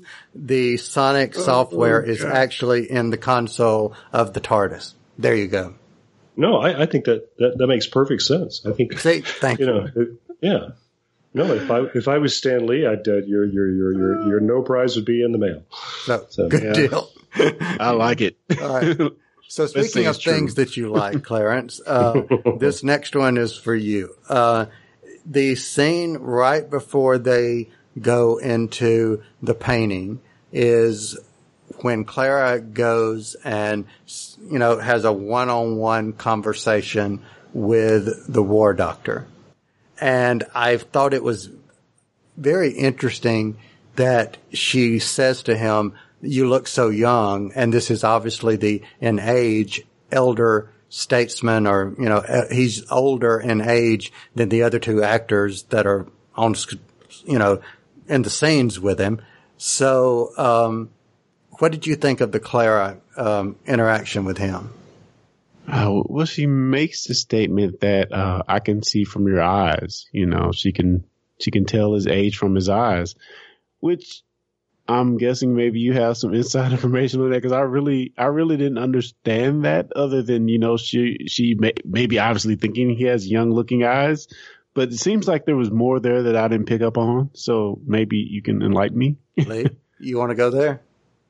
I love that little speech. I just think it's it's very sweet and and one of the things we've always the way Claire has been written that makes her distinct as a companion is that she's so very intuitive, that she's so insightful about other people, that she sees them as they are and not as they uh, perhaps pretend to be, including the doctor.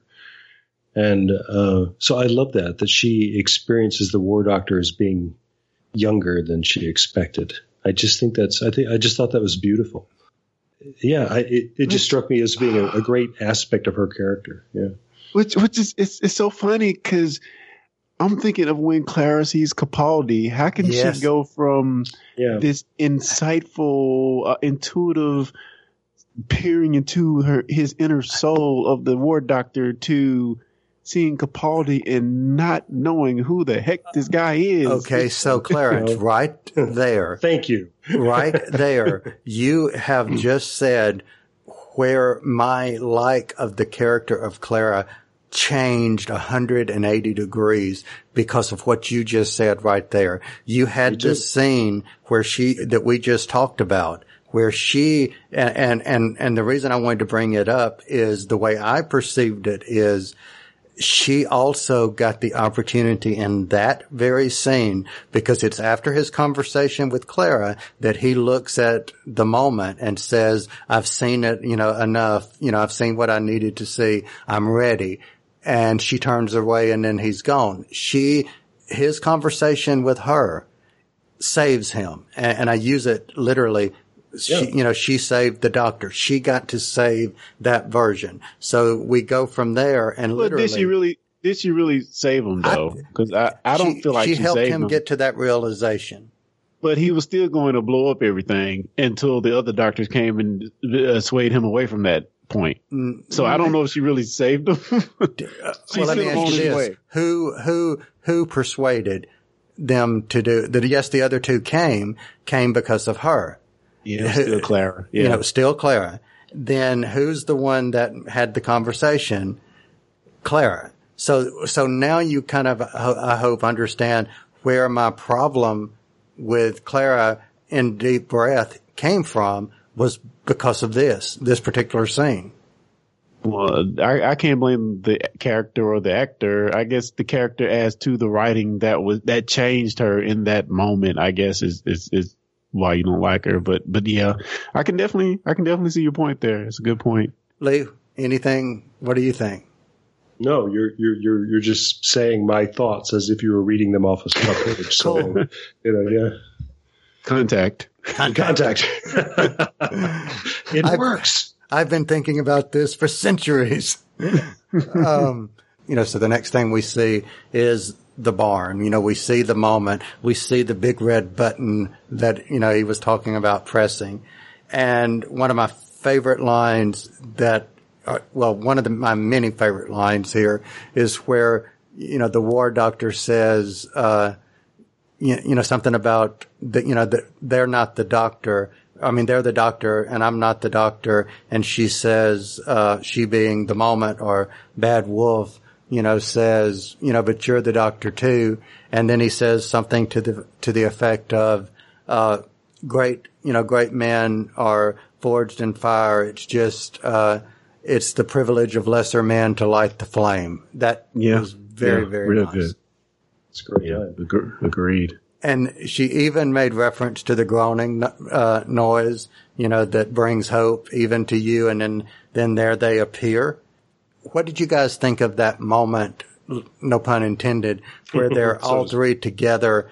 I know we've kind of touched on it, but, but we see the children on Gallifrey. We see, you know, the impact. What, what did you guys think of that? I mean, I, I mean, just to be cliche, I thought it was really cool. But I, a, another point, another point about that whole scene that I found really weird. This is being nitpicky. Is we're we're on Gallifrey, except we see the words "no more" written in English. Uh, thought that didn't make any sense to me. I don't again nitpicky, but no more on the wall, no more on the the computer um, battle desk or whatever they had, where they were showing the different battle layouts and stuff. Why? Okay. Oh, oh, oh, can I get can, can- can I get another no prize? Okay. All right. I got one. Do, uh, Lee, do you have an explanation? no, but I'm lurching towards one. It would it would have to relate to why Susan thinks she made up the word TARDIS when they're already using it on Gallifrey. It, it's got to be the same kind of thing. Okay. All right. Maybe kinda. So we find out in, um, we find out in A Good Man Goes to War that the TARDIS translation matrix, it takes a moment to kick in with the written word. We're going to assume that if you're watching the 50th anniversary, that you are a fan of Doctor Who and you may have been even watching it for years, 50 years maybe. So the TARDIS translation matrix has kicked in and you're reading the written words, hence. But they're all Gallifrey, and it makes no sense for them.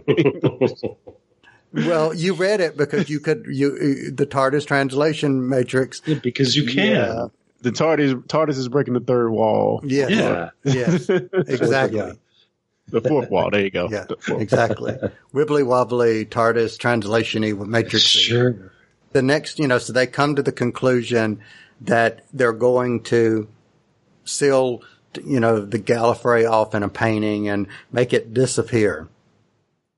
What did you guys think of basically wiping out the idea, not saying at that point that there, you know, that he was not still the last time Lord, uh, but basically wiping out the whole thing of he killed his people that we have had since 2005. So this was 2013. So, you know, for eight years since it had come back, you had, you know, known him to be, he had destroyed his own people. Now we kind of erased that. What did you guys think? Hmm. I'll let Lee take it first. I have thoughts on the whole forgetful thing, but but go ahead, Lee. Um, I, I did think that in a way it's it's kind of facile that it's it, it's like he, he gets to have it both ways, and that's not fair because we don't. Um, but um, but I what what makes it okay to me from a storytelling point of view is that at the end we know that um, as the war doctor leaves that he's going to forget all this um, because he's out of his time stream. And that means that the pain that we know that the doctors have suffered so far is that's still going to happen. Um, and now that seems unfair because he actually didn't do what he's been punishing himself for. So uh, it it works out in the end. Uh, and I, I thought really, in terms of the writing, that's really elegant. Yeah, well, therein kind of lies my problem with the whole forgetting thing and going back to mm. your original time stream.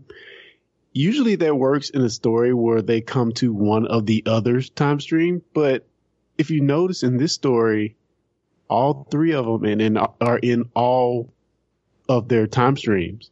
We go to David Tennant's time stream.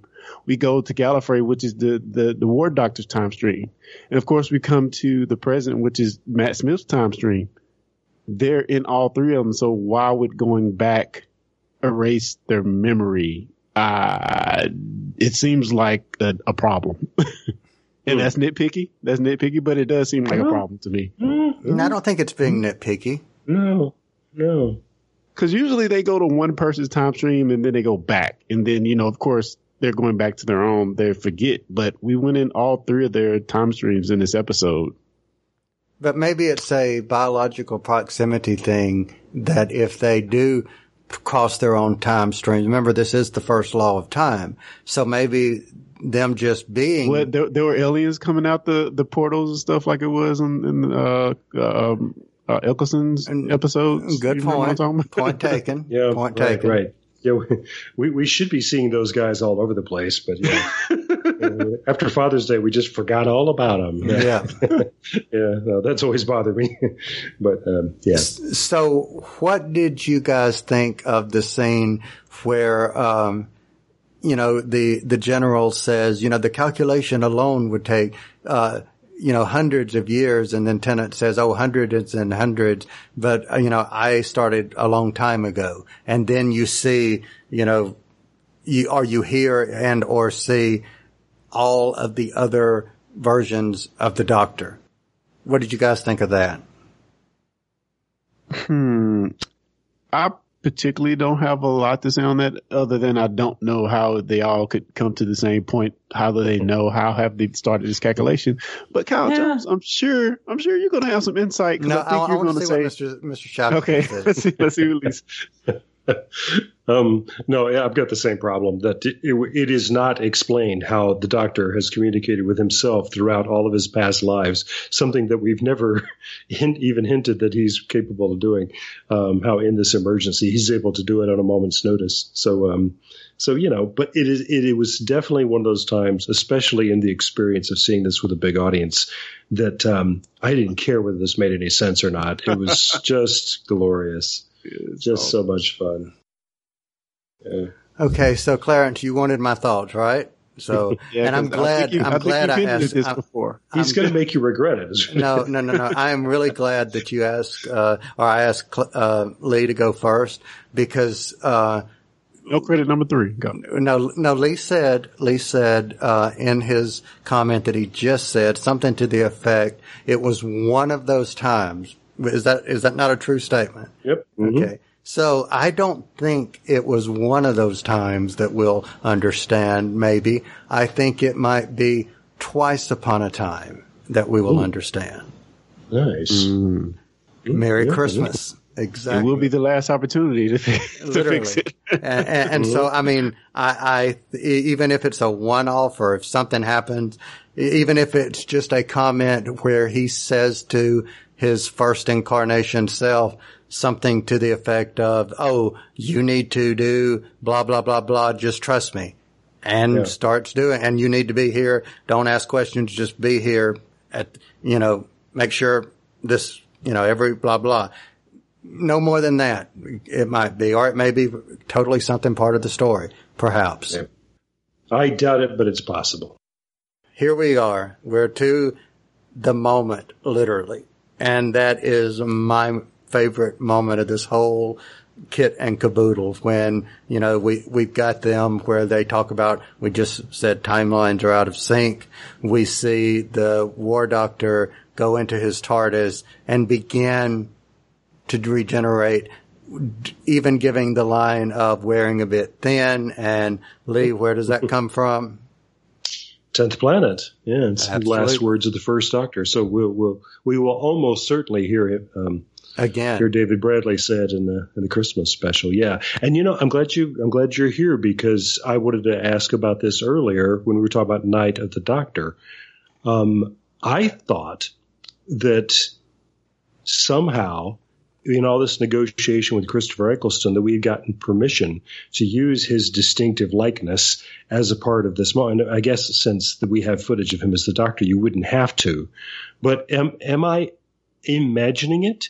But don't we, don't we really see his face emerging in the um, the regeneration effect? What do you do? All right, let me let me because I keep slowing the DVD. DVD I keep watching my mm-hmm. my copy of it really slow. You know, I keep freeze framing it, and there's no really clear shot.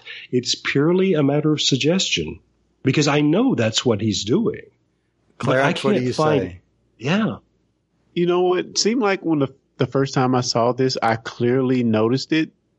I don't know if they changed it or cut it out or something, but I hmm. I definitely did not notice it upon watching the the last time. So I don't know. So so this, is one of those things I'd love to hear from other people about. I, I hope that people will will write in to the show to talk because because I can't find a screen grab that looks like Christopher Eccleston, and yet I feel that I saw.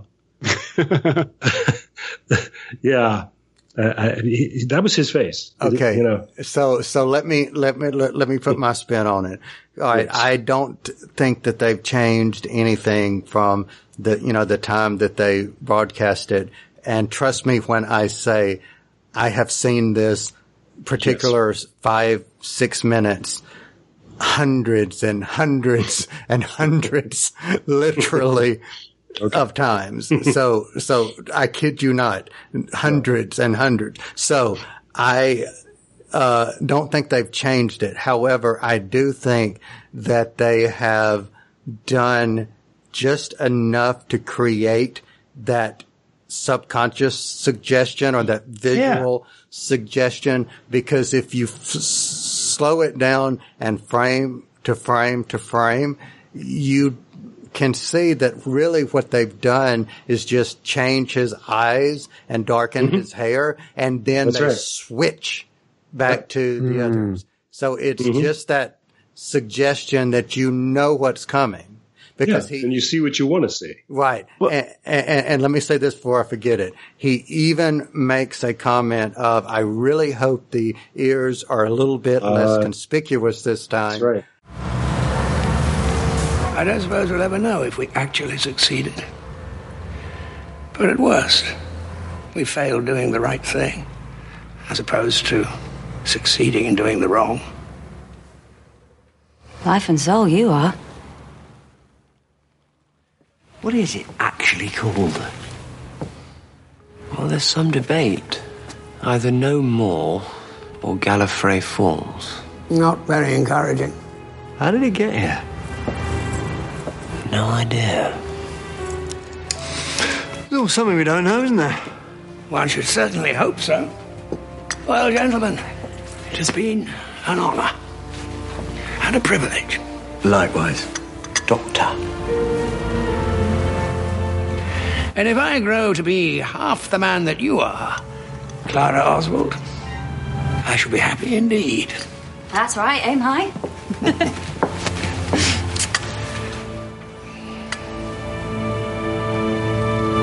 I won't remember this, will I?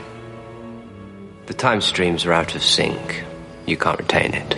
No. So I won't remember that I tried to save Gallifrey rather than burn it. I have to live with that. But for now, for this moment, I am the Doctor again. Thank you.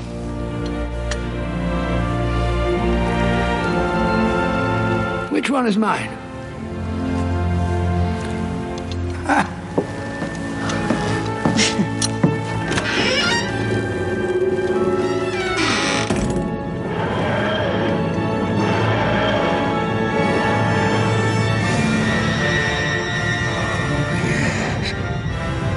Course, suppose it makes sense.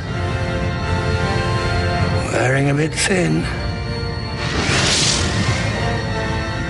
I hope the ears are a bit less conspicuous this time.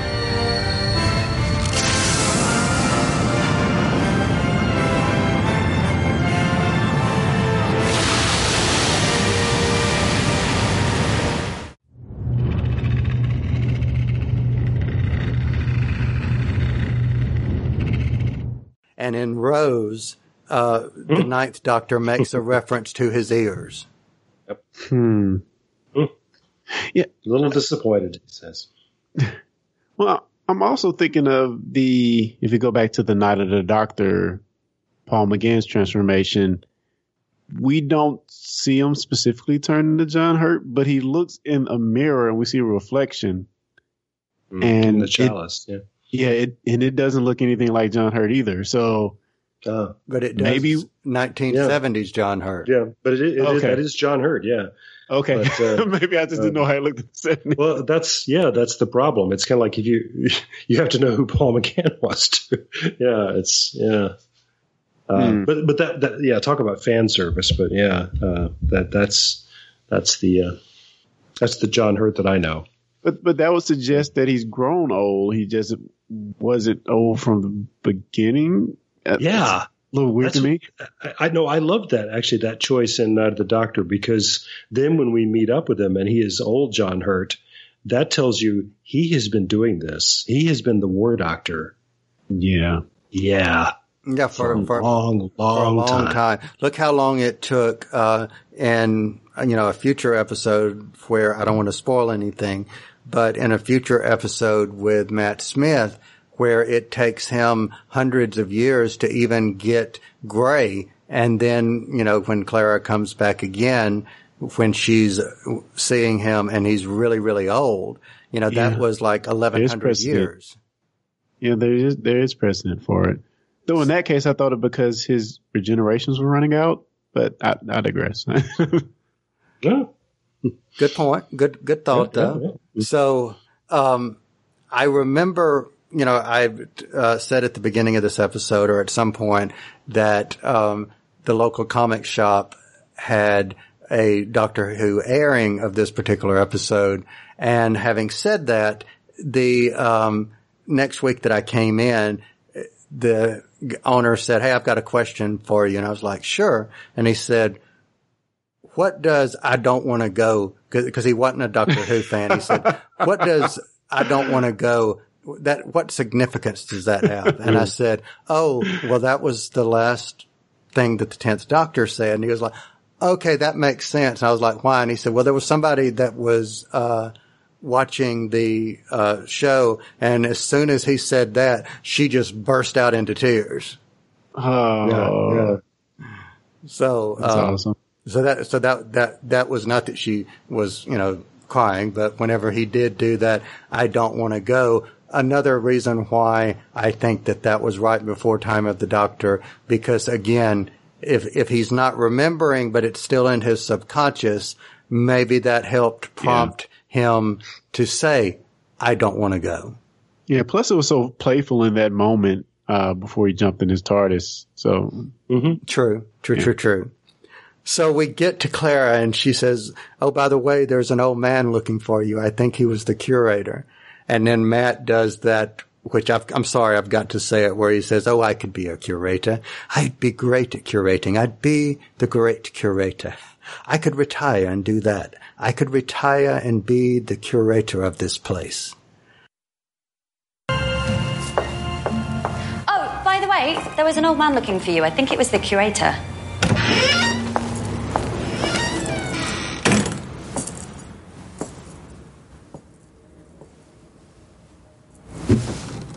I could be a curator. I'd be great at curating. I'd be the great curator.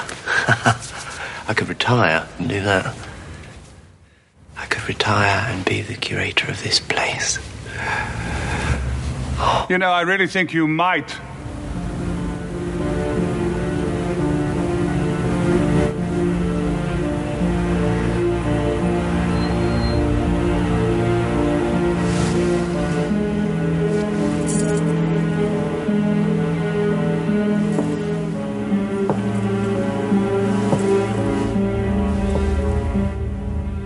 I never forget a face. I know you don't.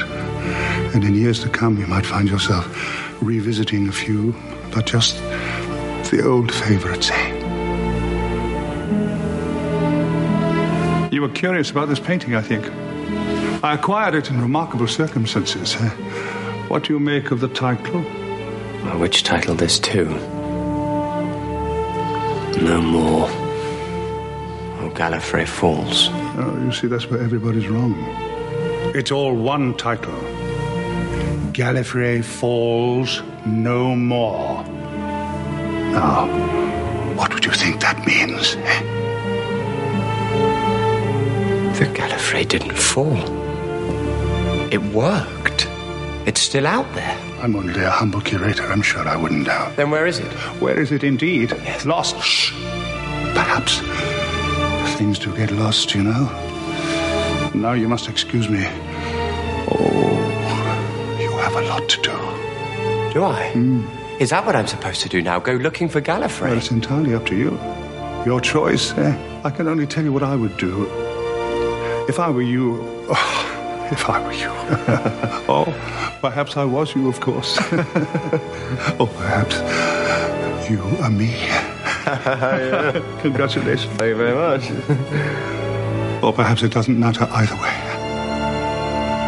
Who knows? Who knows?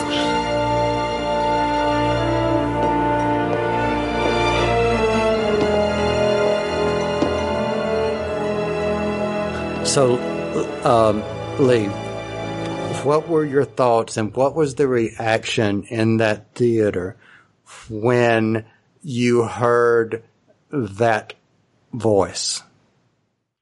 Uh, it uh, the I don't know the 300 of us or whatever we went silent. It, it was um, it, it really was another remarkable emotional moment, and I don't know if it was because if this would have happened when I was alone. Uh, or if it was because of what I sensed through that room, uh, a, a room full of people, you know, my age, a little younger, you know. So these are people who have grown up with the with the Fourth Doctor. I felt sure, but uh, I but tears, I just tears streaming down my face. I think, um, is there something wrong with me or what? um, because the the scene doesn't make any literal sense. Uh, but it's also not just fan service. It's it's just the most interesting sort of poetic thing. Um, un- unless we think that at the end of the doctor's long, long, long, long life, he'll regain, he'll he'll get that face again, and he will be the curator of the. You know, is that actually where the doctor winds up and he he picks his favorite face out of all the faces he's had? You know, who knows? You know, I Uh, really that- that's the only sense I can.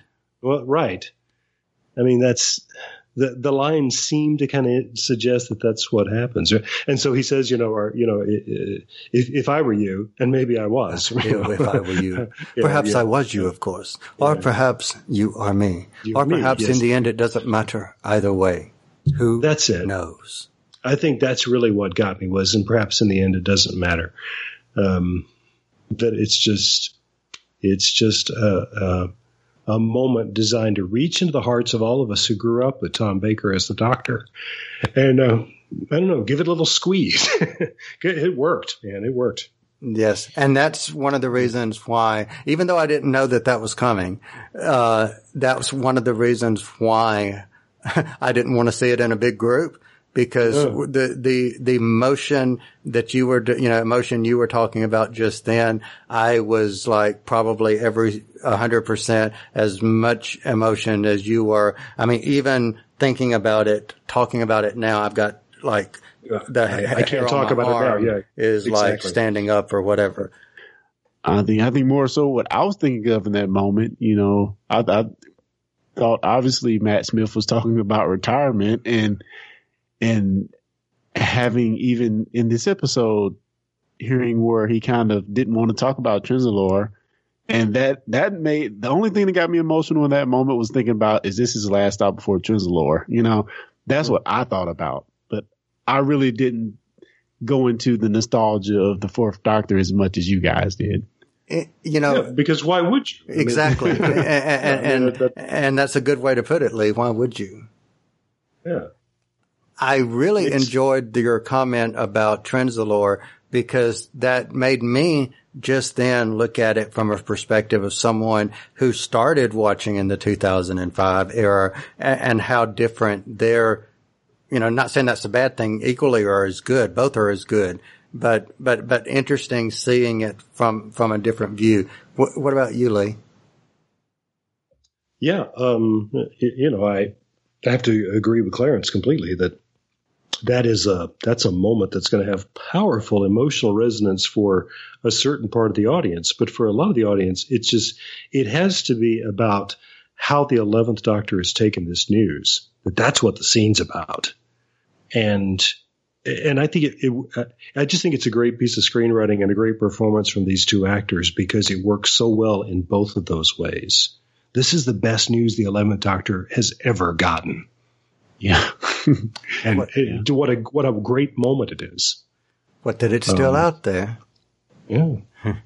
So, um, question, and, and, and this will kind of be our final question before we close, uh, to the final scene, which is, do we believe or in our minds think, is Tom Baker's curator character, is that the doctor? I kind of feel like there's no question that it is. How would that that he, that he is? Yeah, the details, meh, we don't know, but I, I kind I, I kind of feel those statements were pretty on the nose. Uh, is that he he's the doctor in some form later down the line? Okay. He says it doesn't matter. I mean, we have to take him at his word. Maybe it doesn't matter. But but but but but but, but assuming that it does, do, do, do, do, does Lee Shackelford think that that's the doctor, regardless of uh, maybe in the end it doesn't matter either way? I I prefer to think that if you or I were a witness, if if we were standing in the doorway and we happened to look into that to that uh, gallery, we would see the eleventh Doctor by himself. Oh wow, that is interesting. That is interesting. No, but see, uh, uh, no, no, no, my brain can't take that. No, mm, mm. Oh No. wow, that's what That is interesting.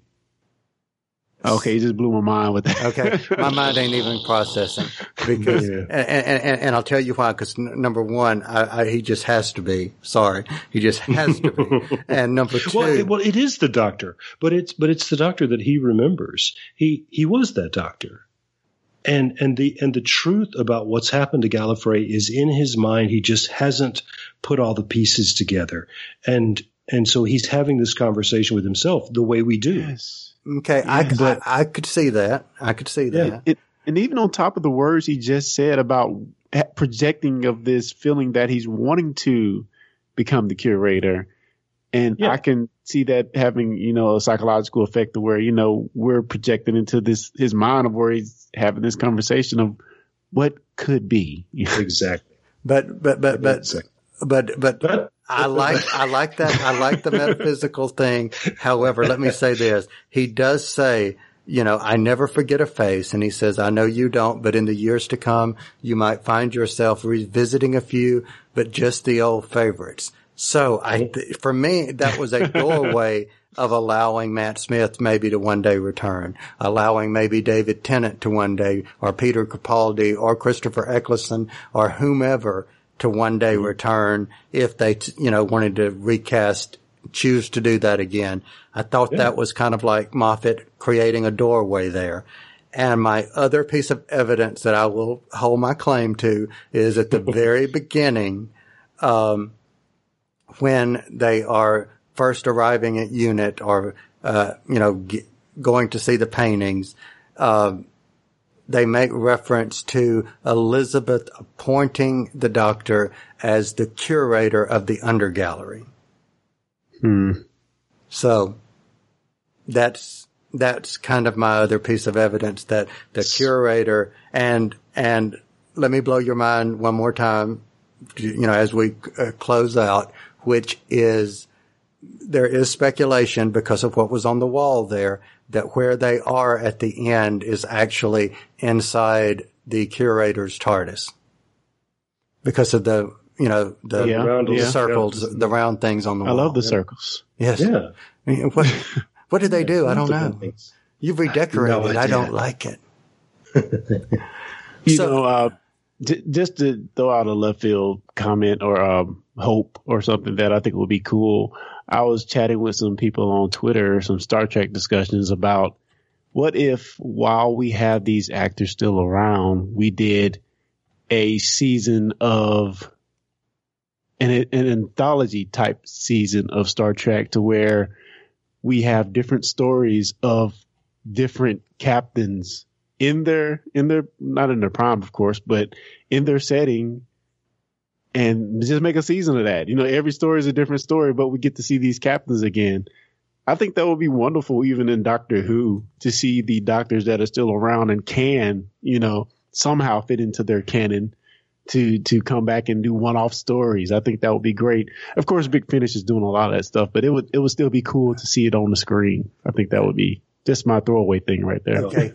Unfortunately, we age just like we saw with John Hurt. So if you're going to do th- things like this, and I hope that you know Denny Crane, uh, the actor. Sorry, my brain's kind of tired. William Shatner. It's the Mad Cow. Yeah, it's the oh, Mad Cow. Good one. Uh, very good one.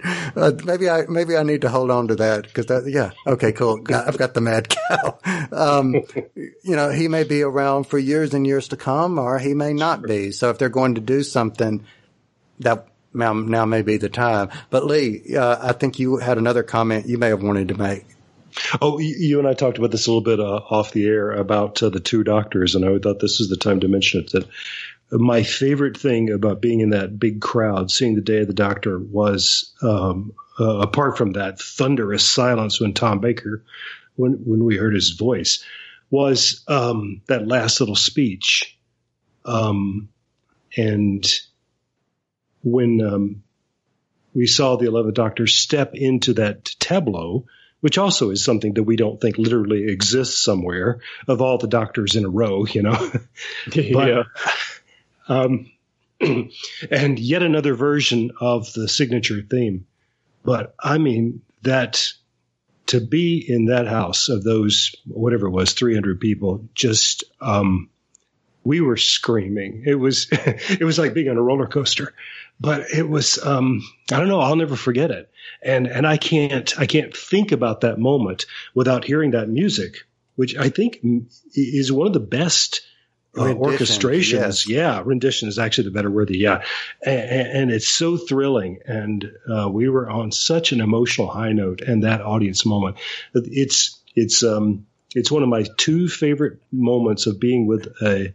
Uh, and being with an audience watching a movie. the the other, and this is of course totally off topic, was I was uh, when I was living in New York. Uh, that was when The Princess Bride came out, and I saw that the day it opened at the Beekman Theater in Midtown Manhattan with 500 people.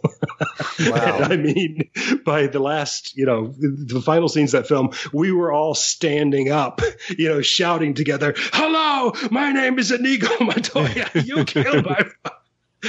that was an amazing, amazing group experience. But anyway, but yes, second only to that was this experience of that last moment. I'm going home, the long way uh, around. yeah, but the long hum way bum bum bum bum bum. Yeah.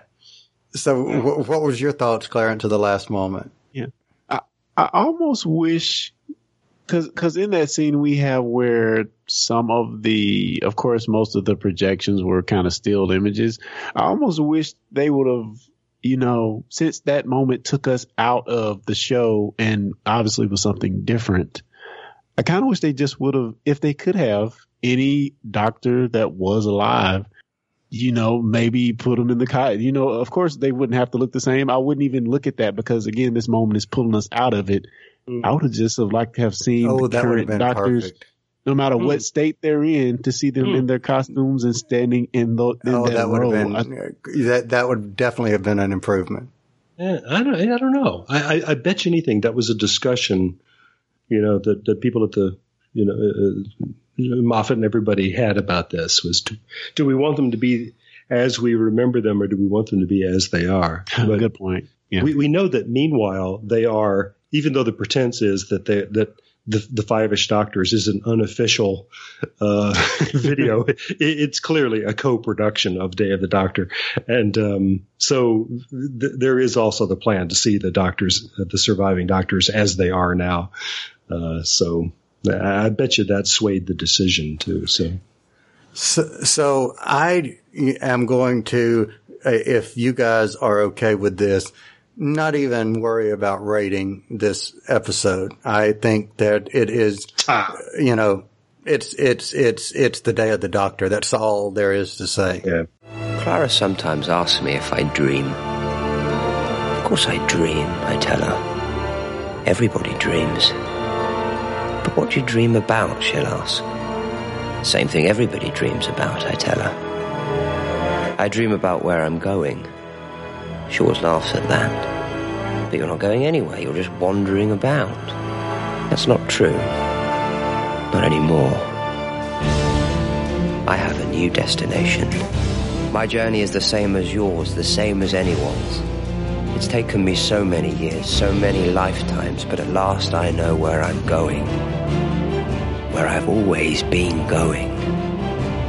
Home. The long way round.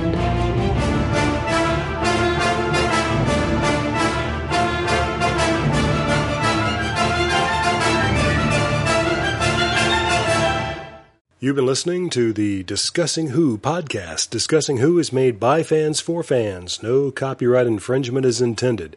Show us you're fans of the show by liking us on Facebook, following us on Twitter. You can find us on the web at www.discussingwho.com. Want more Discussing Who? Find us on iTunes, Google Play Music, Player FM, the Doctor Who Podshock Alliance, and more. Send us your feedback to discussingwho at gmail.com, or if you'd like, simply record a voice message and send that to us via your smartphone, tablet, or computer. We want to hear from you. Discussing Who is brought to you by Audible. You've probably heard of Audible, but just in case, they are the world's leading provider of audiobooks. They have more than 180,000 titles.